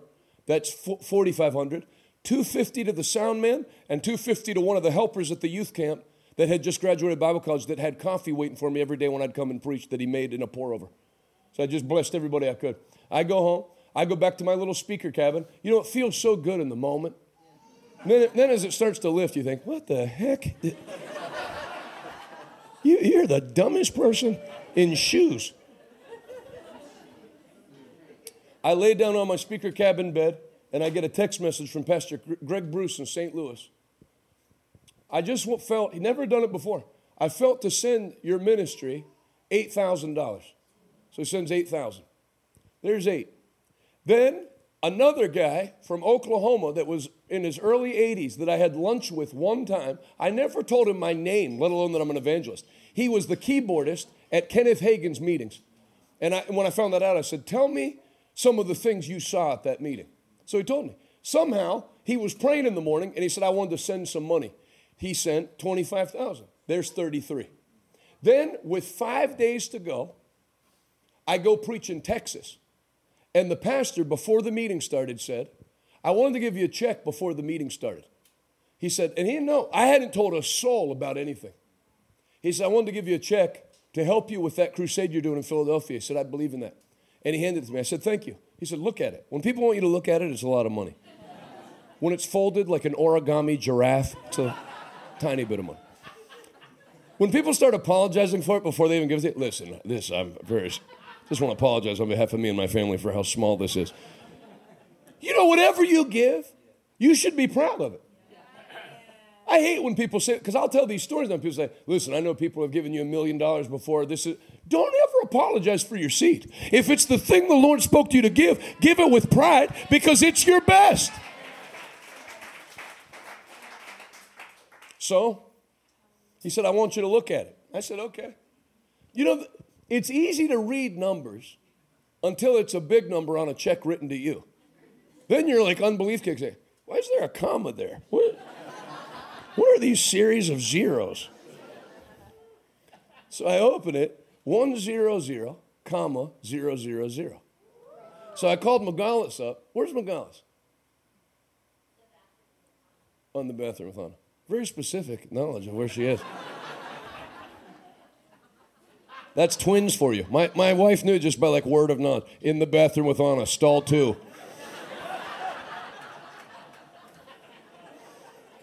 So I called Magalis up because I didn't know what to do. I was like stunned. So I said, hey, Magalis, look at this. Well, you know, white people and Puerto Ricans generally react to things differently. When I saw 100,000, I froze. When she saw 100,000, holy moly. She looked like the Tasmanian devil. There were hoop earrings everywhere. Like she won a game show. Hugging people. The devil tried to squeeze me for an extra $41,000. And God gave me 133 in 10 days supernaturally. Walk through the open door. Walk through the open door. Walk through the open door. You don't have to do it in your strength. You don't have to do it with your power. God is waiting to see who will move through the open door. Do we have any people tonight that are willing to say, God, I'll go to the next level. I'll do what I don't have the capacity to do if you promise you'll keep your word. You can be seated again briefly. I'll let you go soon. Well, you knew when all that happened, a lot was going to happen. So, because I had never done anything like this before, I started to think, okay, all these miracles happen. We can have the crusade now. Who's going to show up? No one knows me. No one comes to my church meetings. These are non-church people. Hey, you want to come hear me preach? Mm-mm. And while I'm laying on my hotel room bed wondering if anybody's going to show up, let me tell you how much unbelief I had. I actually was thinking, at least we'll have 300 volunteers. So if no one shows up, we can just like pack them in real close, take tight angle photos. That's what I was thinking. And then Tiffany Farley, that was our photographer back then, starts blowing up my phone with text message pictures of 2,200 people in line before the event started to come and hear the gospel. And I felt good. Then I thought, yeah, you got to deal with the your brain. Yeah, you got 2,000 people here, but as soon as you come up there in your little sport jacket and crack a Bible open, they're out of here. They're going to enjoy the music, and you're going to get up to preach, and they're all going to scatter. When I got up to preach, Teddy had broken it through. People were all worshiping, and then when I opened my Bible, instead of scattering, the people that weren't close all started to move in. And I preached for 5 nights a different aspect of Jesus every night. Christ the burden bearer, Christ the soon coming king, Christ the healer, Christ the Messiah. I can't remember what the 5th one was. Christ the good shepherd. And then you give the altar call. You think no one's going to come forward. They're just going to nod their head like, we enjoyed the sermon. I'm not getting saved. And then you give the invitation. And it's easier to count how many people didn't come to the altar than how many people came. And then get radically changed. And then I told you that part about, sorry to hold it together. Then I told you that part about Ed because another thing that I prayed, anybody ever hear of the evangelist T.L. Osborne? He had an unusual thing that accompanied his ministry, which was people that were Christians that would attend his meetings would get called into the ministry and have major ministries, like Robert Kayanja was 19 at his meeting. He's got the biggest church in Uganda. It's like anywhere he went, there'd be like somebody would get touched. And I had prayed, Father, don't just let people get saved. I pray that you would raise out of every one of these meetings, somebody would get impacted by this and go be a crusade evangelist. And that's where Ed was watching all those people, 700 and some came forward on opening night. And he saw it, and the Lord dropped him in his tracks. He's a smart guy because he didn't quit his construction job when he went to Bible college. He was the foreman, or like above the foreman. So they didn't know he wasn't at the job most of the time. So he just ran everything in Philadelphia from his cell phone, and then if he had to fly up on Southwest, he'd do it after class. Never told anybody he left. He was rolling in money as a Bible college student. Smart guy. Then he goes to Mexico and now Costa Rica. He has a building. The president invited him to meet with him. He's younger than me. He's in his 30s. When the president found out he served that church, he invited him. Then the head of the national TV station cleared space 3 times a week for him to preach to the people of Costa Rica. He left Costa Rica like Kofi left Ghana, a devout heathen. In no way served the Lord. And he went back like Kofi goes back, full of the fire of God to shake that place. It's not how you start in life, it's how you finish. Because I could tell you a lot of people on the flip side that me and Teddy Jr. have known that had great dads and started off on fire, and today they're on their way to hell. Don't worry about where you messed up. I wish I'd have heard this 10 years ago. Well, you didn't, but you're hearing it now. And somehow God used all the things that happened these last years. With the lockdown, people are awake.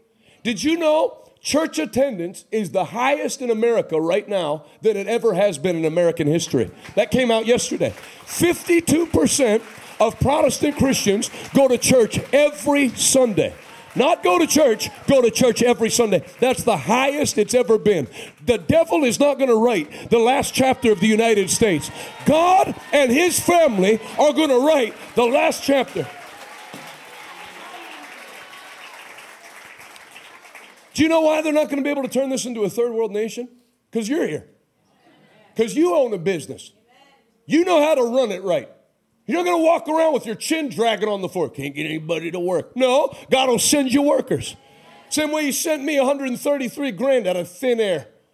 I hadn't taken that in a year of preaching 46 weeks every night taking offerings. What you can't do in a year, God can do in 2 days. And God's not stupid. It's one of the things I'm most thankful for. We don't serve a stupid God. We serve an extremely intelligent God. You think God didn't know how much that crusade was going to cost? He knew. You think he didn't know that bozo was going to try to nix the meeting and raise the price? He knew before that guy was ever born what he was going to do to prevent the gospel. He doesn't care. God has more money than that under his couch cushions. God was thinking, $48,000, what an insult. At least make it a challenge here. Can you say amen? You like that from Illinois. He's a big God. I said he's a big God. Yes. Get on his path. God will make you big in your generation. Like he made Billy Graham big. Without you trying. Just get on his flow. Be the best business in Pittsburgh.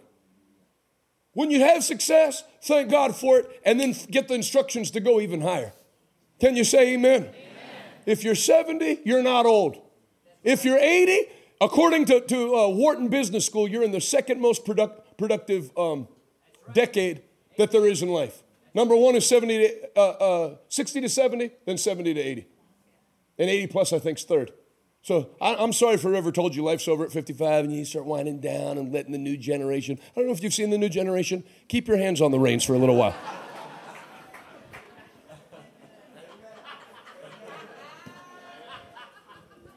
You know the head of 84 Lumber, Mr. Hardy? I was talking to somebody that works with him. He's 99 and a half, might have turned 100 by now. He's about to turn 100, if he hasn't already. He's overseeing 3 major projects right now, and he's on the site every day. Yeah. Amen. Going on 100. Building new things. Can you say amen? Amen?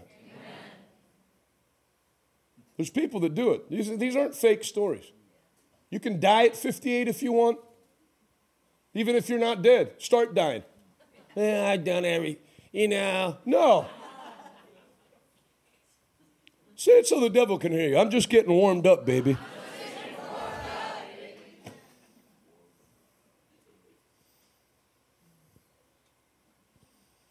I'm taking life now. No promise that Jesus won't have come back by 2024. Whatever you're going to do, do it. Moses, my servant, is dead. It's your time. I just wish Smith Wigglesworth was alive. He's not, so he's not, and he's not going to be. It's your time. God has you doing 21 days of prayer and fasting, not so you can be a skinnier failure. Can you say amen? Amen.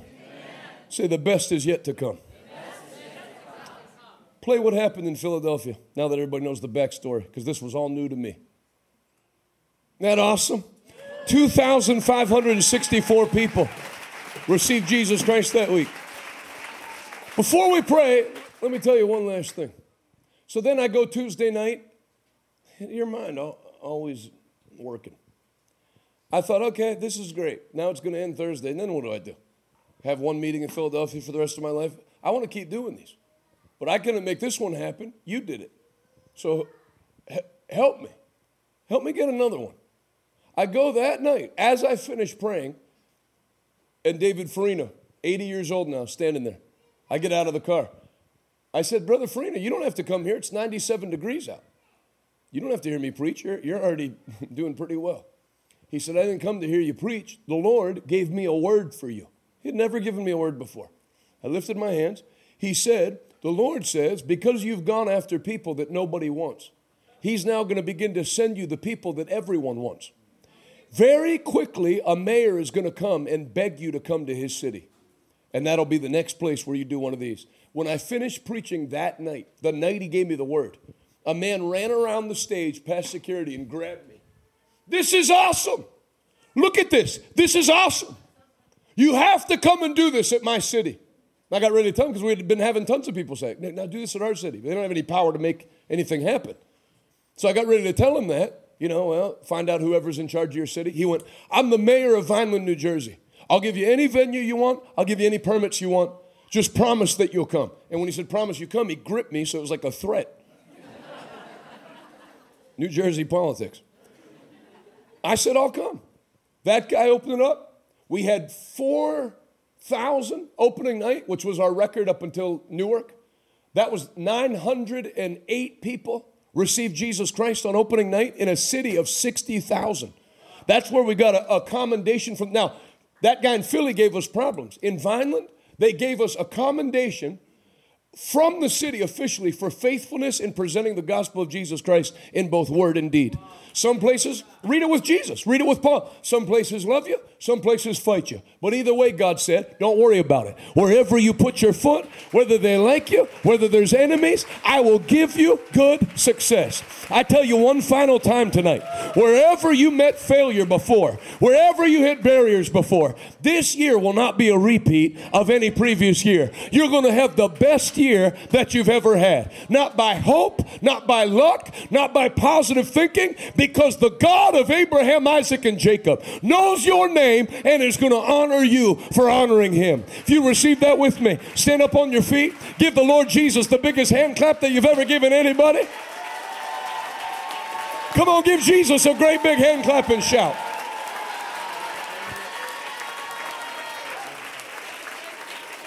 Somebody shout a living hallelujah. Hallelujah. Say it right out loud. The Lord is good, and His mercy endures forever.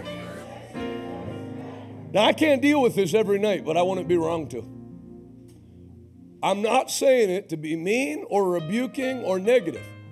There are many people, as of right now, if God gave you the big thing you were asking for, your mind, like it was doing to me for Philadelphia, will find a way, and you shrink back. The same way God parted the Red Sea, showed them the promised land, spoke with a voice from heaven, and they still found 10 spies. We're not able to take the country. And 2 spies, Joshua and Caleb. Yes, there are giants in the land. Say it, there are giants in the land. Man, you don't wilt when you see opposition. Never mistake a challenge for a defeat. Paul said there's a wide open door, but there's many adversaries. So when the adversaries come, God will give you a million ways, different every time, how to one-up them. Can you say amen? Amen. Say, I'm anointed to have good success. No failures. I ran my mouth too much, so I didn't have time to get into the rest of the message. That's why in Joshua chapter 6, when they lost the battle of Ai, Joshua threw himself face down on the ground and said, what happened? What's the problem? When he experienced a defeat, what would he have done if he was an American believer? Well, we've been having victories for 6 straight chapters. Makes sense that we'd eventually have a failure. No. Any failure, he immediately, something's wrong. What is it? Because God said we'll never lose a battle if we do what's right. I want you to treat failure like that. Don't adopt the mantras of American Christianity. I mean, no, failure comes to all of us. Speak for yourself, captain of the failures. Success and victory belongs to me because it's part of my covenant with God. And I tell you as your pastor, success and victory belong to you. Say it out loud. Success is not my ambition. It's my birthright.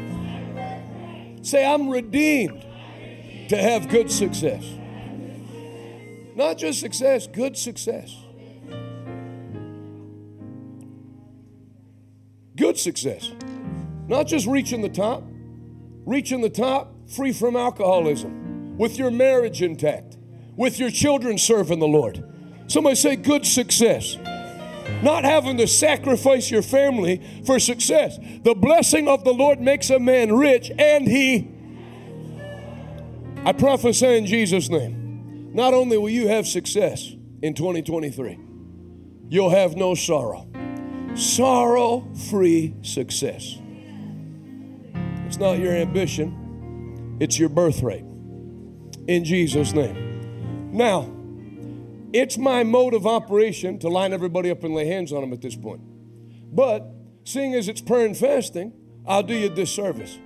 I want to open up the next 5 minutes for you to lift your hands and begin to engage God in prayer.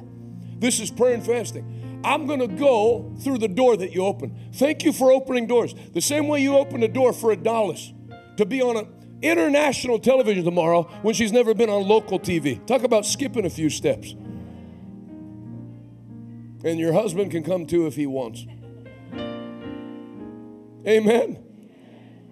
The same way God did that for her, he's going to open doors for you. And when he does, it's not if I can or I'm going to try. Go through the open door. Can you say amen? Proud of you. Proud of all the youth that are here. Proud of all the young, proud of all the dads and moms that are here. I'm proud to see God's great family in church on again. Worshiping God and seeking His faith. Now, the kingdom of God suffereth violence, and the violent take it by force. Let's take what belongs to us by blood covenant in prayer. Go ahead, lift your hands and begin to pray.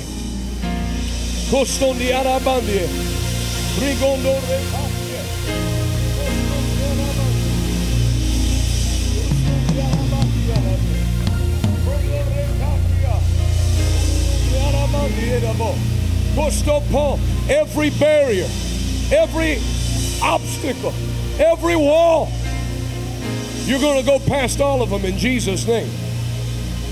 In the name of Jesus.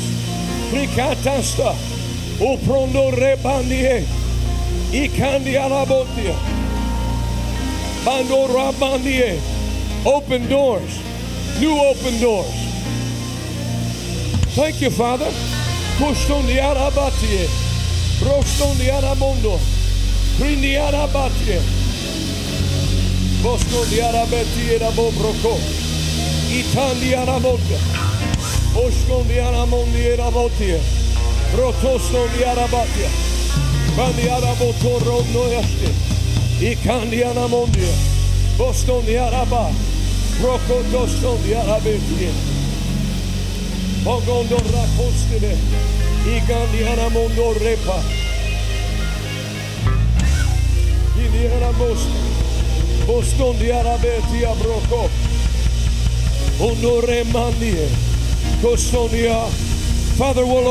walk through the doors that you open.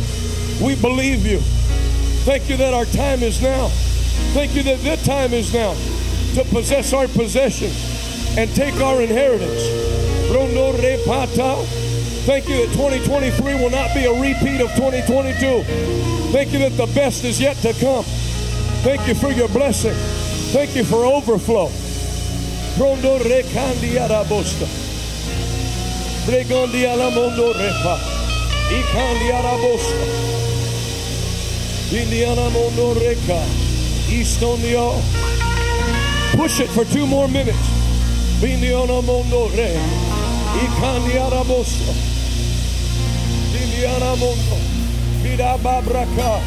Scono rebandie. No more failure. No more backward steps. No more valleys. No more defeat. In Jesus' name. No more failure. No more backward steps. No more cycles of rising and falling.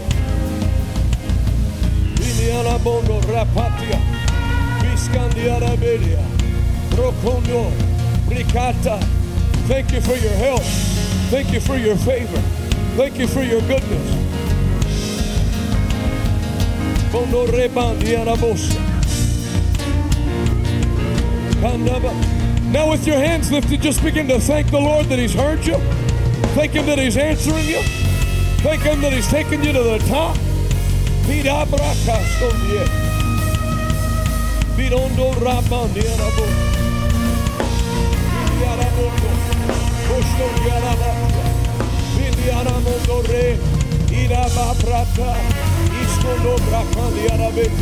arabosa.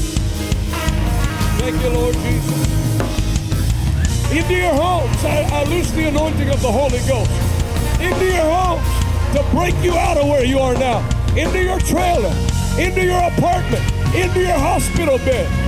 In Jesus' mighty name. In the name of Jesus.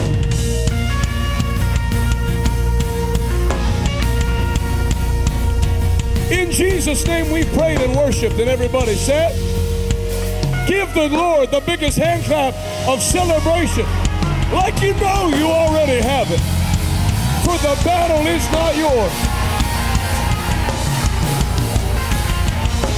Somebody shout hallelujah.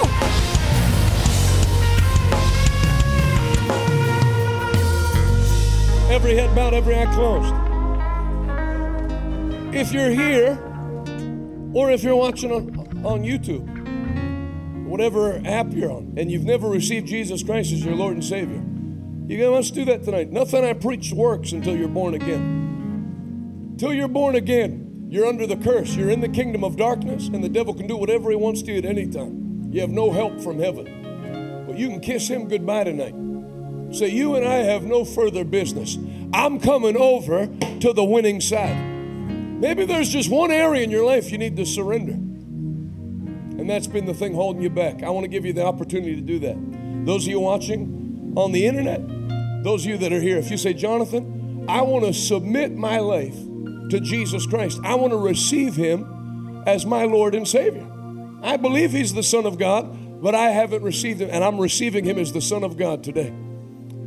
If you're going to do that today, I want you to put your hand up high and wave it at me, and we're going to pray in Jesus' name. In the name of Jesus. In Jesus' name. If there's no one in the room, then those of you that are watching online that want to do that, pray this with me right now. Heavenly Father, I turn my back on sin. I repent. I believe in my heart You raised Jesus from the dead. I confess with my mouth, Jesus is Lord and my Savior. Right now, I receive forgiveness. By the blood of Jesus, I am saved. In Jesus' name, amen. If you prayed that prayer, welcome to the family of God. Your sins are forgiven, and you have a home in heaven. I want to hear from you, so if you would, they're going to put something on the bottom of the screen. Go to revivaltoday.com and click I Just Got Saved. When you fill that out, I'm going to send you a Bible and other materials to help you live the Christian life, and I really look forward to hearing from you, for real. This is, to me, it's the most important thing and the thing I like the most, so looking forward to hearing from you and then seeing you in person. Now, for everybody else that's watching and those of you that are here, the second half of this week is a huge week. Evangelist Ted Shuttlesworth Sr. will be ministering tomorrow night at 7 o'clock, and that is a healing and faith banquet. So if you're, two things. If you desire healing, tomorrow's your night. If you know people who need healed and desire healing, tomorrow is a service to get them to. And if they say something like, I can't get it, just remind them that they never have a problem getting to any doctor's appointments. And this is an appointment to meet with Dr. Jesus. So bring people that are sick and hurting, and God's going to meet them here. How many of you believe that with me? How many of you believe that with me? Amen. And then Thursday, me again. Friday, Dr. Jesse Duplantis will be here at 7 o'clock. All seats are free. There's no ticket price, nothing like that. And I want to invite all you that are watching online. We had right around 4,500 people that have registered to be a part of prayer and fasting. Part of that registration is a challenge to be here in person at least 3 of the days. So I know you can't move to Pittsburgh for 3 weeks, but 3 days, these wouldn't be the worst 3 days to pick. My Uncle Ted, so like if you only like me a little bit, then you get my Uncle Ted, me, and then Dr. Jesse. So that's a pretty good 3-shot burst. And I look forward to seeing you. And we have all the people here from all different states, and we're so glad that you're here and honored that you're here. So I'm looking forward to that. Then all-night prayer. When Dr. Jesse concludes, we'll pick up around 11 and pray through the night like we did 3 times. We do 3 times last year? 2 times last year. Twice. Then this year we'll do 3 times. January, February, March, April, May, June, July, August, September. Those are going to be the 3 months, Lord willing. How many of you have been blessed tonight? Amen. Be seated briefly. We're going to give you an opportunity to sow seed, those of you that are online as well. If the Lord speaks to you to sow tonight, I want you to just do a very simple thing. I want you to mark it, no more failure, on the memo of the check. I want you to sow to it, or I'll give you a second thing. You can put open door. New open door. I'm not going to beat my head against the same wall I've been beating it against for 5 years. I'm going to a tangible next level, like Adonis says tomorrow. That's going to open a lot of doors for her. And I'm not looking for her to open doors, and neither is she. But they open anyway. It's impossible to develop your gift and it not make room for you. So that's what's happening with her, and I'm glad she's letting me tag along. Amen. Here's the ways you can give. If you're watching online, I want you to take a little time and think. What seed would the Lord have you to sow that would be a level-changing seed? No more failure or open doors, your pick. And I want you to sow with that in mind. RevivalToday.com, click Give Now. So if you have Daystar Television, tomorrow at noon Eastern time, you can watch Adonis on live. And if you're watching in Texas, Central Time Zone, 11 a.m., West Coast, 9 a.m. You say, what about mountain people? Do the math. Amen. 10 a.m. All our friends in Montana and Idaho. Praise the Lord. Offering envelopes are in your back seat, or you can also give online here at revivaltoday.com and click Give Now. How many of you have enjoyed Sister and Brother Jackson? Sorry that I called you Haddon. I'm not trying to divorce you, the Jacksons. Haven't they done a great job leading us in the presence of the Lord, all the musicians? Great job. Well, 21-day fast sounds like an eternity, but we hit the midway point tomorrow night.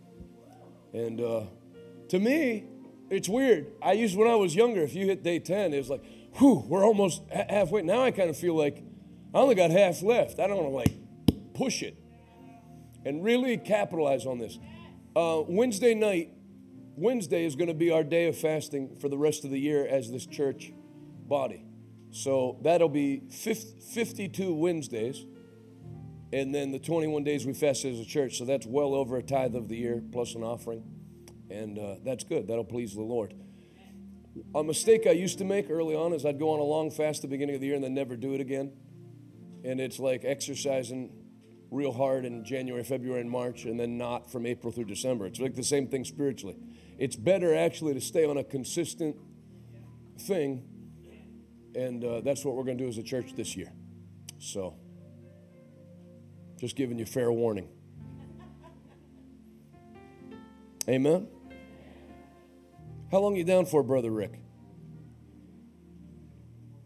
Stay one more day. All right, well, then I won't say bye tonight. That's my friend, Brother Rick, drove here from South Dakota with his wife. And drove to New Mexico in December to be in that meeting. Guys, something else. I'm going to have the ushers will receive the offering in a second. I'm going to have my Uncle Ted, who's going to be ministering tomorrow night, greet you and give you a prayer of dismissal and whet your appetite for what's in store tomorrow, please give the warmest hand clap you can to one of God's great servants.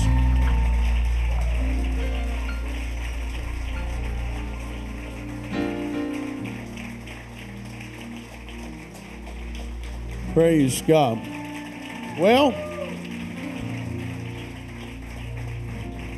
I greet everybody, and tomorrow, the Lord willing, I've been praying. I felt like God gave me a revelation on something. I've never preached this before or ministered it that I know of, but I'm going to deal with how to accelerate healing,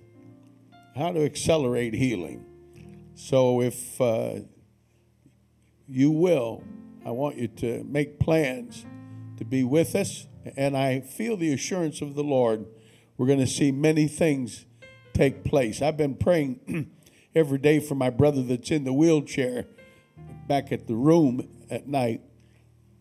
This is not going to be your final position. Amen. And I've been stretching my faith for people. How many of you have somebody that needs some kind of a breakthrough miracle? Sometimes we used to call them notable miracles.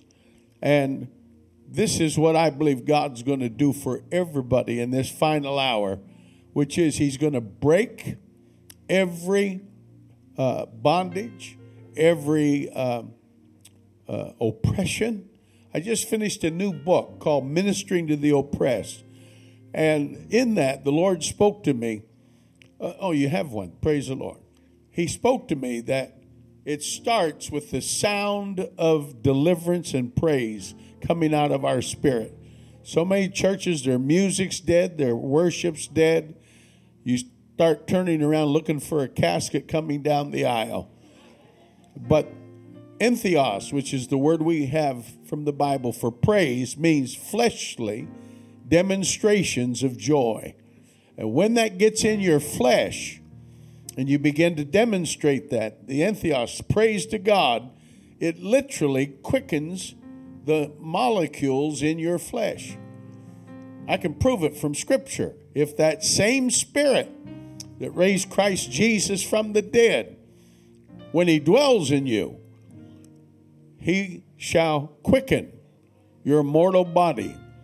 And I've been in meetings where that quickening anointing comes. You can tell it. And I've seen it many times. And when it does, I was in a meeting, 6 different people in wheelchairs to the left of the platform. When it came in, they all got up. One woman, a Chinese lady, her daughter brought her, hadn't walked in 20 years. She ran right across the tent, and her daughter followed her with the wheelchair trying to get her mother to get back in. And her mother saying, no, it was a quickening anointing. I believe that anointing is going to be here tomorrow night. A quickening, everybody say quickening, anointing is going to get into my molecules. Amen. I've seen it. I believe it. It will happen. Amen. So, Father, in anticipation of your great things that you've already planned, we thank you right now in the name of Jesus, the head of the church, that you're walking up and down the streets and the avenues of Coriopolis and Lord McKees Rocks and Pittsburgh and Bridgeville and all around this region, Carnegie. You're walking with laughter in your spirit and victory in your eyes, that Pittsburgh and the greater area shall be visited in the last hour like never, ever before. Go with every one of us. We thank you for safe travels home. Lord, we pray you block out the smell of every fast food restaurant coming in our car. And everybody said, amen. Good night. Hey, this is Jonathan Shuttlesworth. I want to thank you for listening to my podcast, or if you're listening to my wife's, thank you on her behalf. If you want to be more than just a casual listener and stand with us as we take the message of the gospel of Jesus Christ to our generation, go to revivaltoday.com and click Give Now and be a part of the 1,000 monthly partners that we're believing for. I have a special gift that I'll send to you today, and I'll say thank you in advance. Until next time, thanks for listening. See you later.